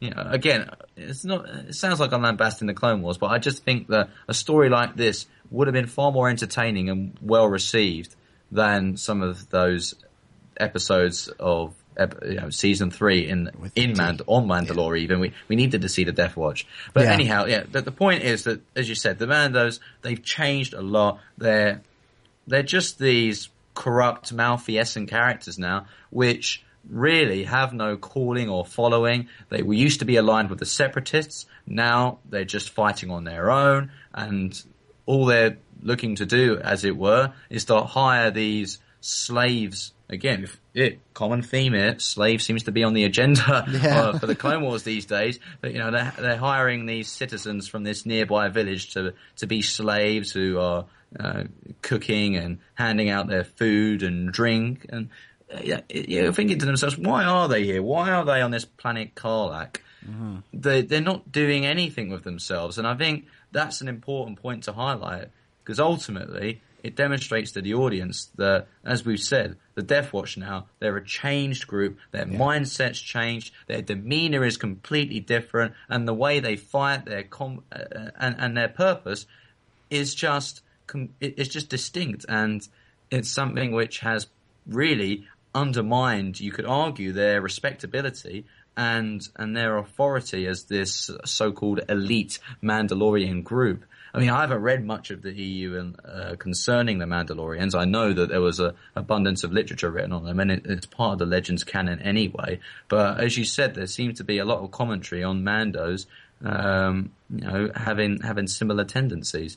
But yeah, what, what did you make of Yeah. the change Mandalo- Mandalorians and the Death Watch since season two? Yeah, it, it's it's very interesting that the the way the Death Watch story is told on the Clone Wars. And I think, uh, you know, everybody loves the Death Watch. Everybody loves Mandos. And so I think we want, wanted to believe that we were watching the Death Watch story. Whereas I really don't think we were. I think Death Watch is this group that exists in the galaxy and we're going to, and we, we see them go up against, uh, you know, the Mandos. We see them go up against Obi Wan in this in case Ahsoka and and and all kinds of and then there's the whole thing in season five. Um, but their story is not necessarily a focal point of the show. They are uh their story is kind of happening at the same time, and every now and again, someone from our, from the show who we're following, their story intersects with theirs. So we never see the full Death Watch story, which is why we didn't see that episode where Count Dooku and, and Pre Vizsla face off, because that would have been a great story. And I think this is like the Clone Wars. Uh, I don't think I think this is what they were planning on doing, um, because I remember around, I think it was the end of season four. Uh, Entertainment Weekly hosted these chats uh, during the airing of the episodes. Like they would start the episodes would air at like eight thirty. They would start at eight, and they would get some. They would get someone from the crew or some of the actors, and they would host these chats with with fans. And I remember Dave Filoni was on was doing one of these ones, and it was you know it was just a, a, a text chat thing. And I put in my question about this very fact, and I said, you know, was there ever a plan to tell that story? And I remember Filoni answered and I was very excited. He was like, ooh, Dave Filoni answered my question. Um, and he's like, no, there, there wasn't that. That was, that was never a story that we ever actually considered telling on the show. And I remember at the time thinking like, really? like, how, that, that seems like a pretty important thing for a pretty important faction in this war. Um, but I think as we've sort of come to realize, or as I've come to realize, this is my interpretation of it, is that they, again, their story is happening at the same time, and every now and again they will intersect with our characters, but it's not necessarily their story that we're following. So we will get sort of these snapshots of where they are at every, at, at certain points during the story. Um, and we can sort of stitch them together and kind of figure out what was going on, what the Death Watch story is, but it's never one that was told, uh, from beginning to end on the show the same way that Ahsoka's story was, or even Darth Maul's story was. And so I think what we get here is after season two, uh, you know, it's pretty clear that Vizsla was, was ticked off with Dooku. He was not, not, not happy with him. And so they probably confronted each other and they went their separate ways after a, you know, pretty brutal confrontation where with that scar. And I think after that happened, Death Watch kind of lost their way. I think they all of a sudden, their new mission wasn't to liberate Mandalore. It was to kill Count Dooku. And that's what we see in these episodes. And they've kind of, so now they're just trying to figure out what to do. And, and when they were trying to figure out what to do, they sort of reverted into these sort of nomad pirate things. And we see that because Lux brings them this information. And I think season two of Vizsla would have taken that information and been like, all right, let's go. Let's do this, guys. Instead, it was like, okay, let's party because that's sort of what they've become because they've lost their way. And so I think this, what this episode shows is almost like a wake up call for Death Watch. And it's sort of a beginning of a turnaround because I think Vizsla was embarrassed because he lost. He lost to Ahsoka. I'm sure by the time they actually went and looked for Dooku, uh, he was long gone from wherever uh, Lux tracked him to. So I think after those those two things combined, I think Vizsla was embarrassed and he probably tried to start putting the Death Watch back on the right path. Because when we see Death Watch again in season five, and I don't want to get too much into season five, I want to save that for when we talk about it. But I, I feel the Death Watch we see in season five is much more, uh, like the Death Watch we saw in season two than the, the Death Watch we see in season four. So I think there was sort of that turnaround moment, uh, where they started to try and find their, their way again. And Darth Maul comes in and he sort of takes over and he, he, uh, you know, uses that, their drive to want, their, their desire to take over Mandalore and uses it for his own purpose.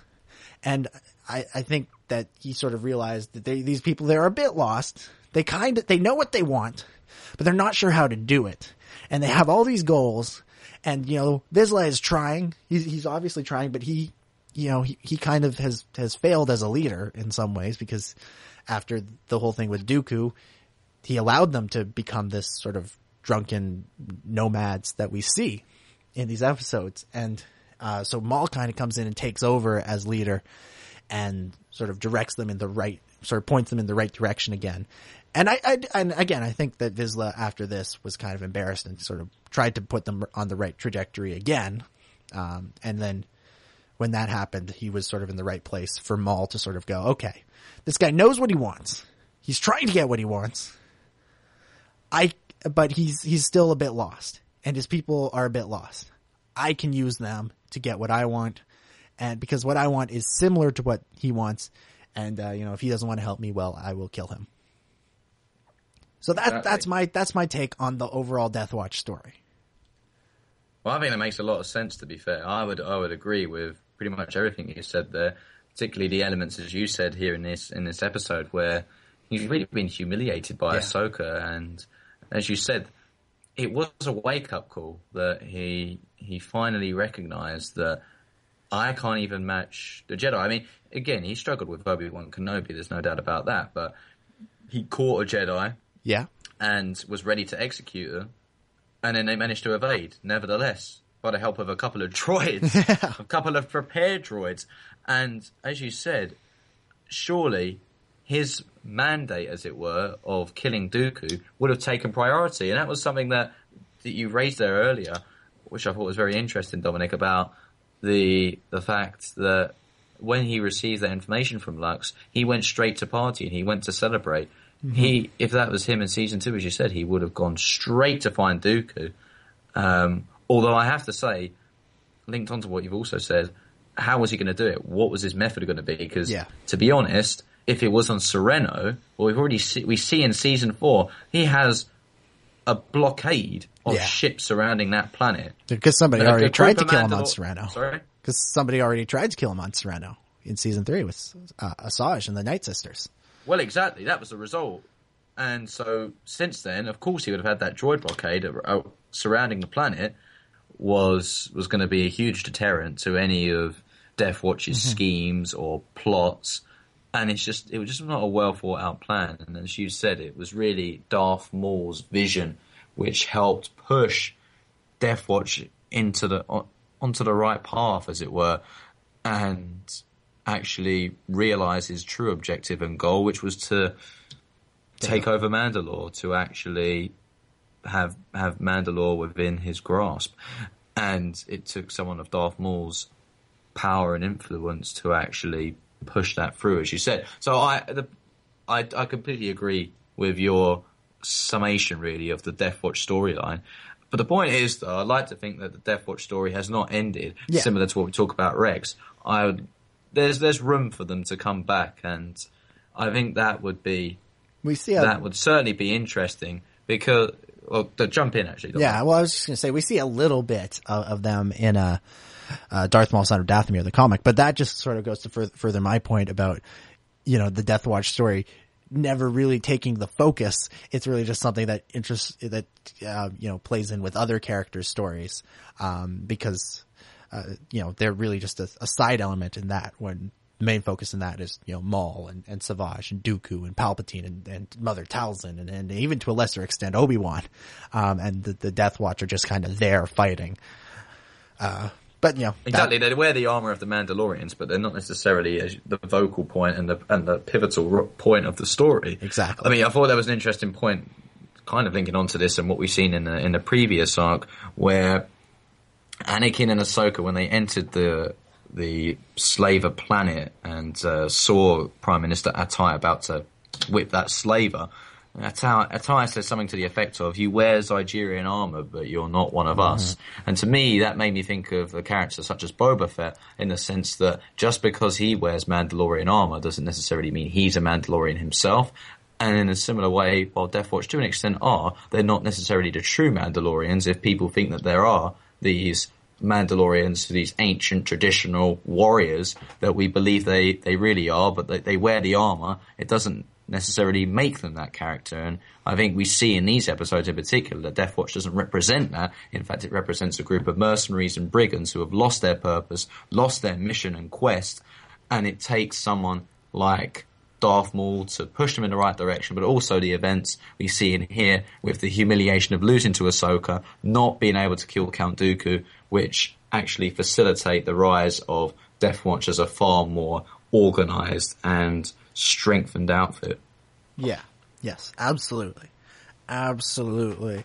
All right. Uh, last thing I kind of want to bring up is is the end of the episode when um, Ahsoka and and Lux say their goodbye. I mean, we talked talked a little bit at the beginning uh, about them sort of on the adventure together. Let's sort of talk about the ending of that uh, when they, you know, they they do the they do the Star Trek thing with the hands on the glass as as, as Lux takes off in the escape pod.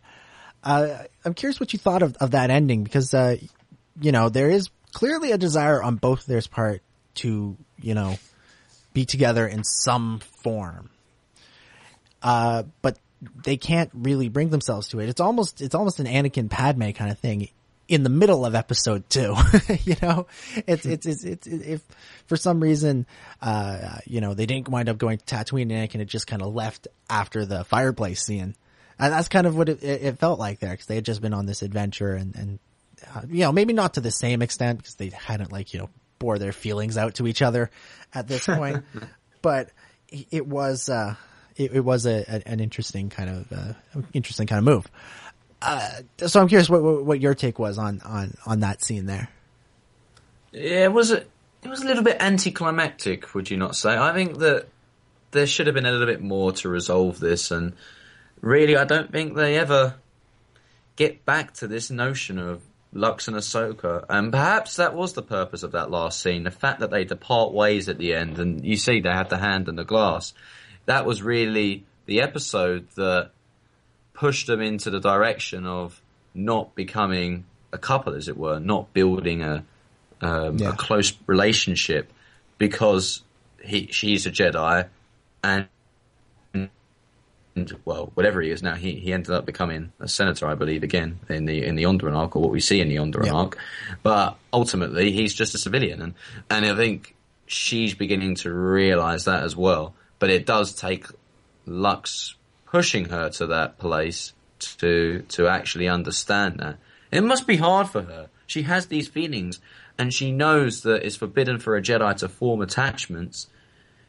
Yet, she, but when you have these feelings, it's something that is hard to curb, and I'm sure that's something that Ahsoka has had racing around her mind, um, or at least it was, I should say, it was probably kept beneath her mind, but it began to race again once she saw Lux.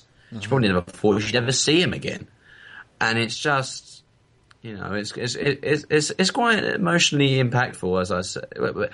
It was, yeah, it was an emotionally emotionally impactful moment, but I also think that it was still a little bit anticlimactic. I wish there could have been a little bit more, just to make it explicitly obvious to the audience and transparent that the relationship between these two would never be forged. It was left a little bit open ended, Well- but maybe maybe you have a different perspe- Yeah. perspective from that, Dominic. Well, I, I think it leaving it kind of open ended like that was was interesting because it, it does kind of, you know, when when Onderon comes rolls around and we see that uh, Lux and and Steela are in, in some kind of relationship, it does kind of you know pull the rug out from the under the audience of like.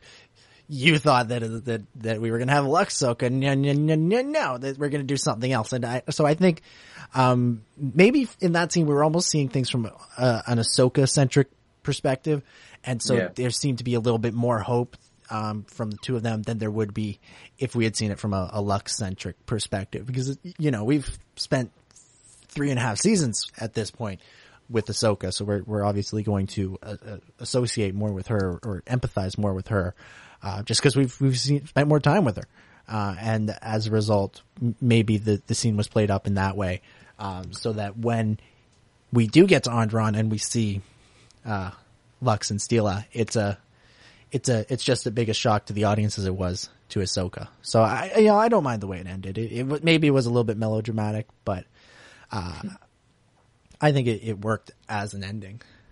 So is is there anything else you want to bring up about uh, this episode? I think we I think we touched upon all of the the main elements of this episode. All right. Well, then let's let's do some favorite quotes for all four episodes. So, um, do you want me to go first, or are you ready this week? I am ready. this All week, right. so I, I let's will- see, hear what you have from. Kidnapped. Yeah, so for Kidnapped, I have gone for a quote by Obi Wan Kenobi, Nice. which was at, towards the end of the episode when it's revealed that the that the bombs have been disarmed, he says, well, he grabs those two commando droids, throws them, and or crushes them, so to speak, and then he says, certainly took him long enough this time. well, shall we discuss your surrender again? I just- Classic that Obi-Wan. line. It's just a great James Arnold Taylor line again. It's by uh, just- but- it's well, so voice, Obi-Wan. voice actor of Obi Wan. It is so Obi Wan, really, isn't So? Obi Wan, yeah. It's it's really it's a that's a good one. That's a good one. I like that one. Have you got one from Kidnapped? Yes, I do. Um, from Kidnapped, it's a little exchange between Darts D'Nar and Ahsoka, and, and Darts says, "Young Jedi, you will soon learn your place." And Ahsoka replies, "I'm not so young anymore." And I, I quite liked that scene. I, I thought it was just sort of a nice acknowledgement that, you know, Ahsoka's been through some stuff. I mean, you know, she, she may, I mean, technically, yes, she's only 16. She's only two years older than she was when we first met her. But there, there's, she's been through some stuff. She's not as bright eyed as she was in the film. Absolutely, I can I can concur with that. And the next one I've got is from the Slaves of the Republic episode, and it's in the slave auction scene. Yes. The Queen says, "You might have the similar one here. Oh, no, Prove to me you are a slaver. Swing that whip, or die beside him." And Anakin replies, "Well, those are some lousy options." Yeah. yeah. I love that line That's a there. It's good just one. typical Anakin, An- Anakin cynicism. Yes, yes, and I, I do want to. I, I this isn't my quote, but uh, there was such a great moment right after it there when Anakin sort of goes up to Obi Wan and he says, uh, "You know, I guess I'm here to rescue you again, old man." Uh, and uh, and it was again, it goes back to my point about those episodes. You know that that whole sequence is meant to like build you up. Like here we go, here we're gonna rescue. Everything's gonna go right because that's such a an Anakin thing to do Yeah. before he rescues Obi Wan.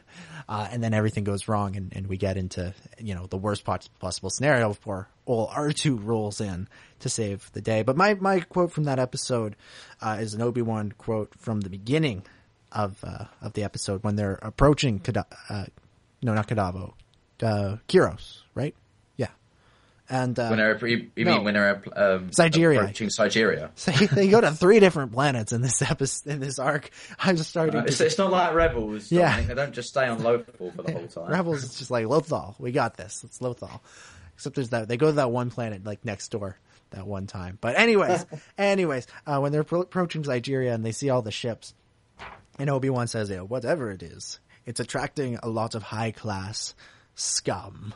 I quite like that line. As again a, a nice, solid performance from from James Arnold Taylor. Uh, really, really great stuff. Uh, and uh, what do you have from Escape from Kadavo? And this one is when Obi Wan Kenobi is talking with Count Dooku in hologram format with Captain Agruss beside.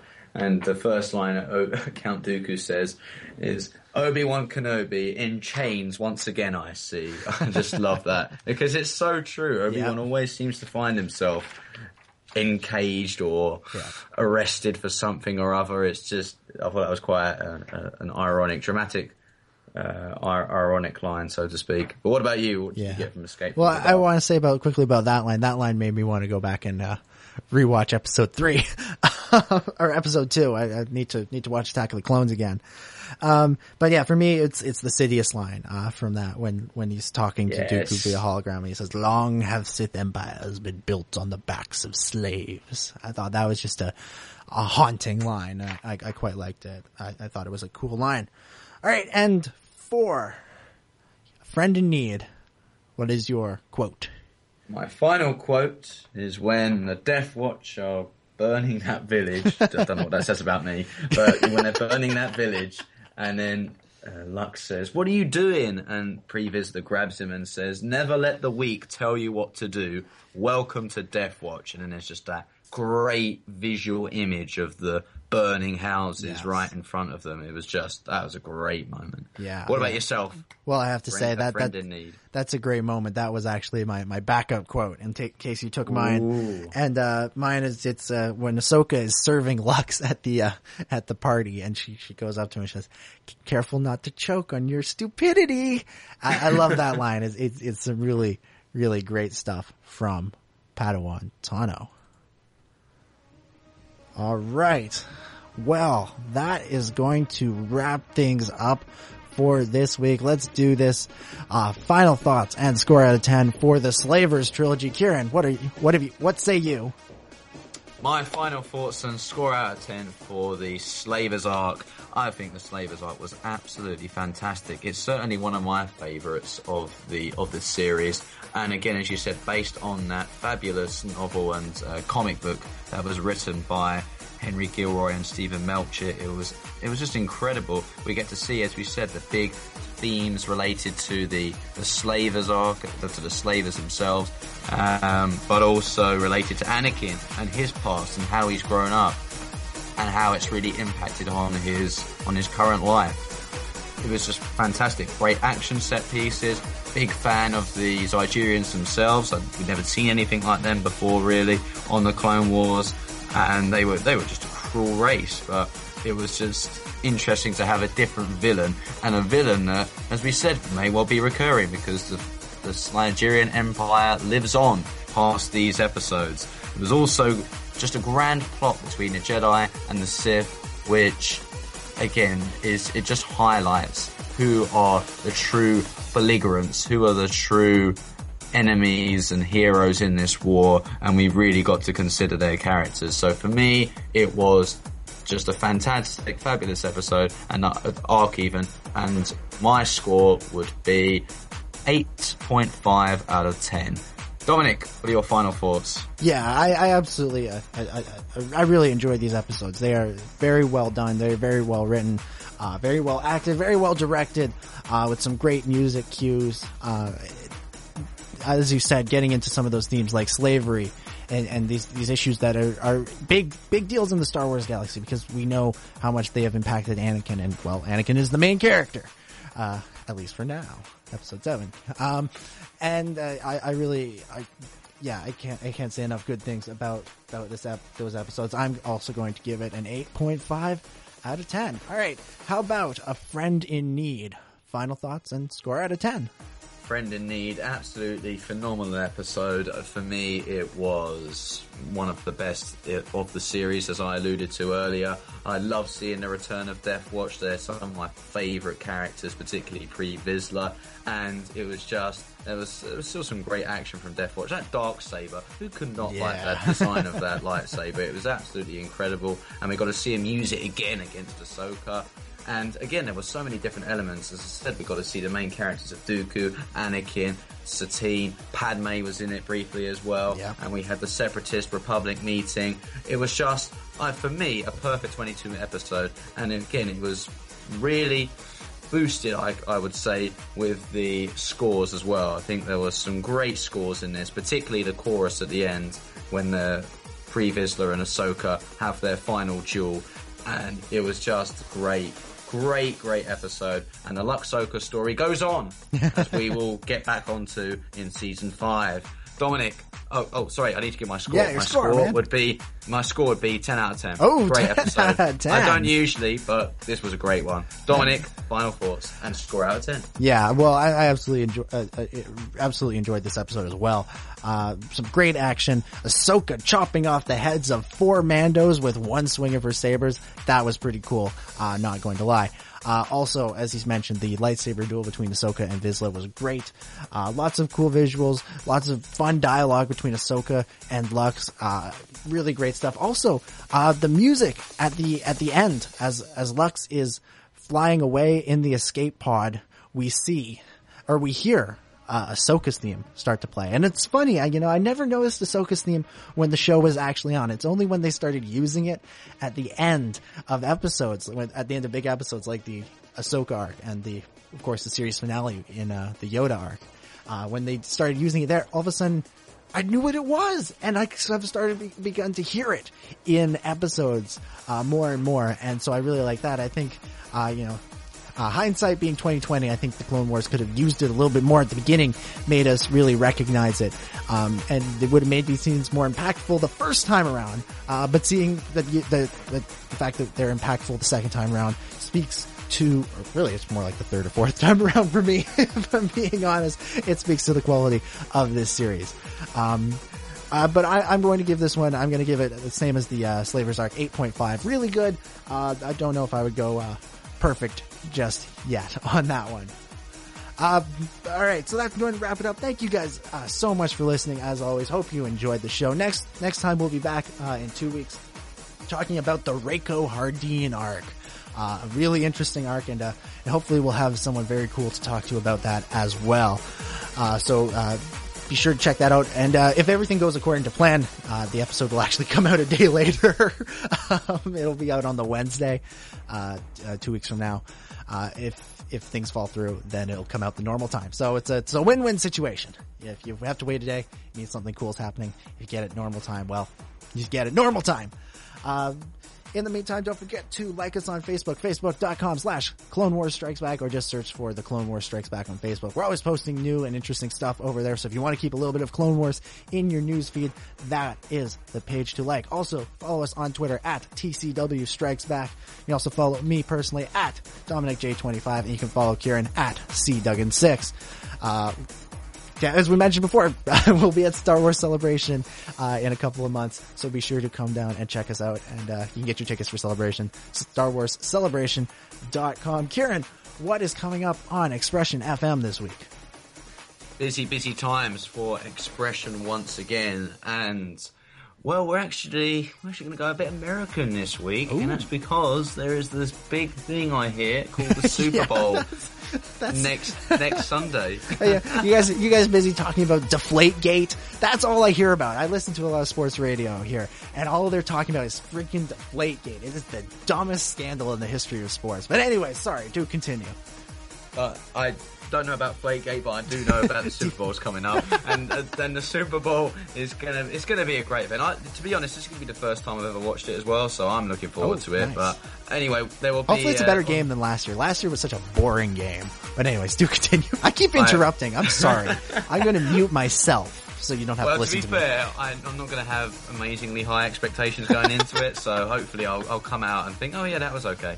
Anyhow, um, hopefully North American listeners haven't tuned out by Who, now. who are you going to cheer for? Who are you going to cheer for? I, I feel like we have to we have to cheer we have to support our, our fellow Star Wars underworld people and, and cheer for New England and support support our pal Chris Sequel. I feel like that's what we have to do. Exactly. Well, I'm sure we can do that. Yeah. I think there are there are supporters of these teams here in England, but I, uh, or at least here at the university, some of my mates. But you know, they start talking to me about it, and I'm just like nodding my head, saying, "Yeah, yeah, yeah, yeah, that sounds good. Oh, yeah, you're right."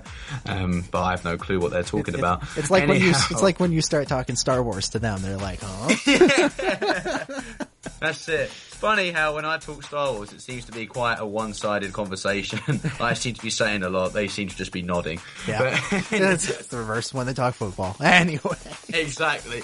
But yeah, I'll actually tell you what's happening now on Expression on Tuesday nights. It's uh, seven, uh, no, even eight p.m. until until around ten p.m. There will be the Tuesday night sport, which will be about two to four p.m. over in North America, and or Eastern time at least.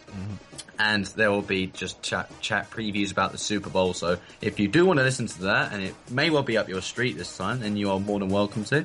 And then we have the usual regular Saturday sports show on Saturdays from 11am till tw- to 2pm, uh, GMT time that is. And we no longer have the Sporting Sunday brunch, so thank goodness for that. You won't have to get up at 6 or 5am in the morning. But there, there were, the, to be honest, if you can get up at 5am and 6am, one of the main reasons we can't do it now is because no one can be bothered to get up at 10am. So, so uh, oh, there we go. getting up for the early morning celebration uh, press conferences is going to be fun. going Oh to yeah, that fun. will be because we're gonna have to be there by about 10 a.m., ain't we? Yeah, exactly. But, you know, fortunately, it, I wasn't one of those people. But you know, what can I say? What can I say? Um, actually, no, it's Saturday night. No, I, could, I couldn't come in. um, anyhow, that's the Expression Sport. Really, really busy week, and we just had Media Week as well. So it was all about Expression, um, Expose, which is the newspaper article, XTV, which is the TV side of things, and I had loads of guests and stuff coming in. I don't know if you've heard about Chris Moyles. Um, we we didn't get him in, but we got someone from his group.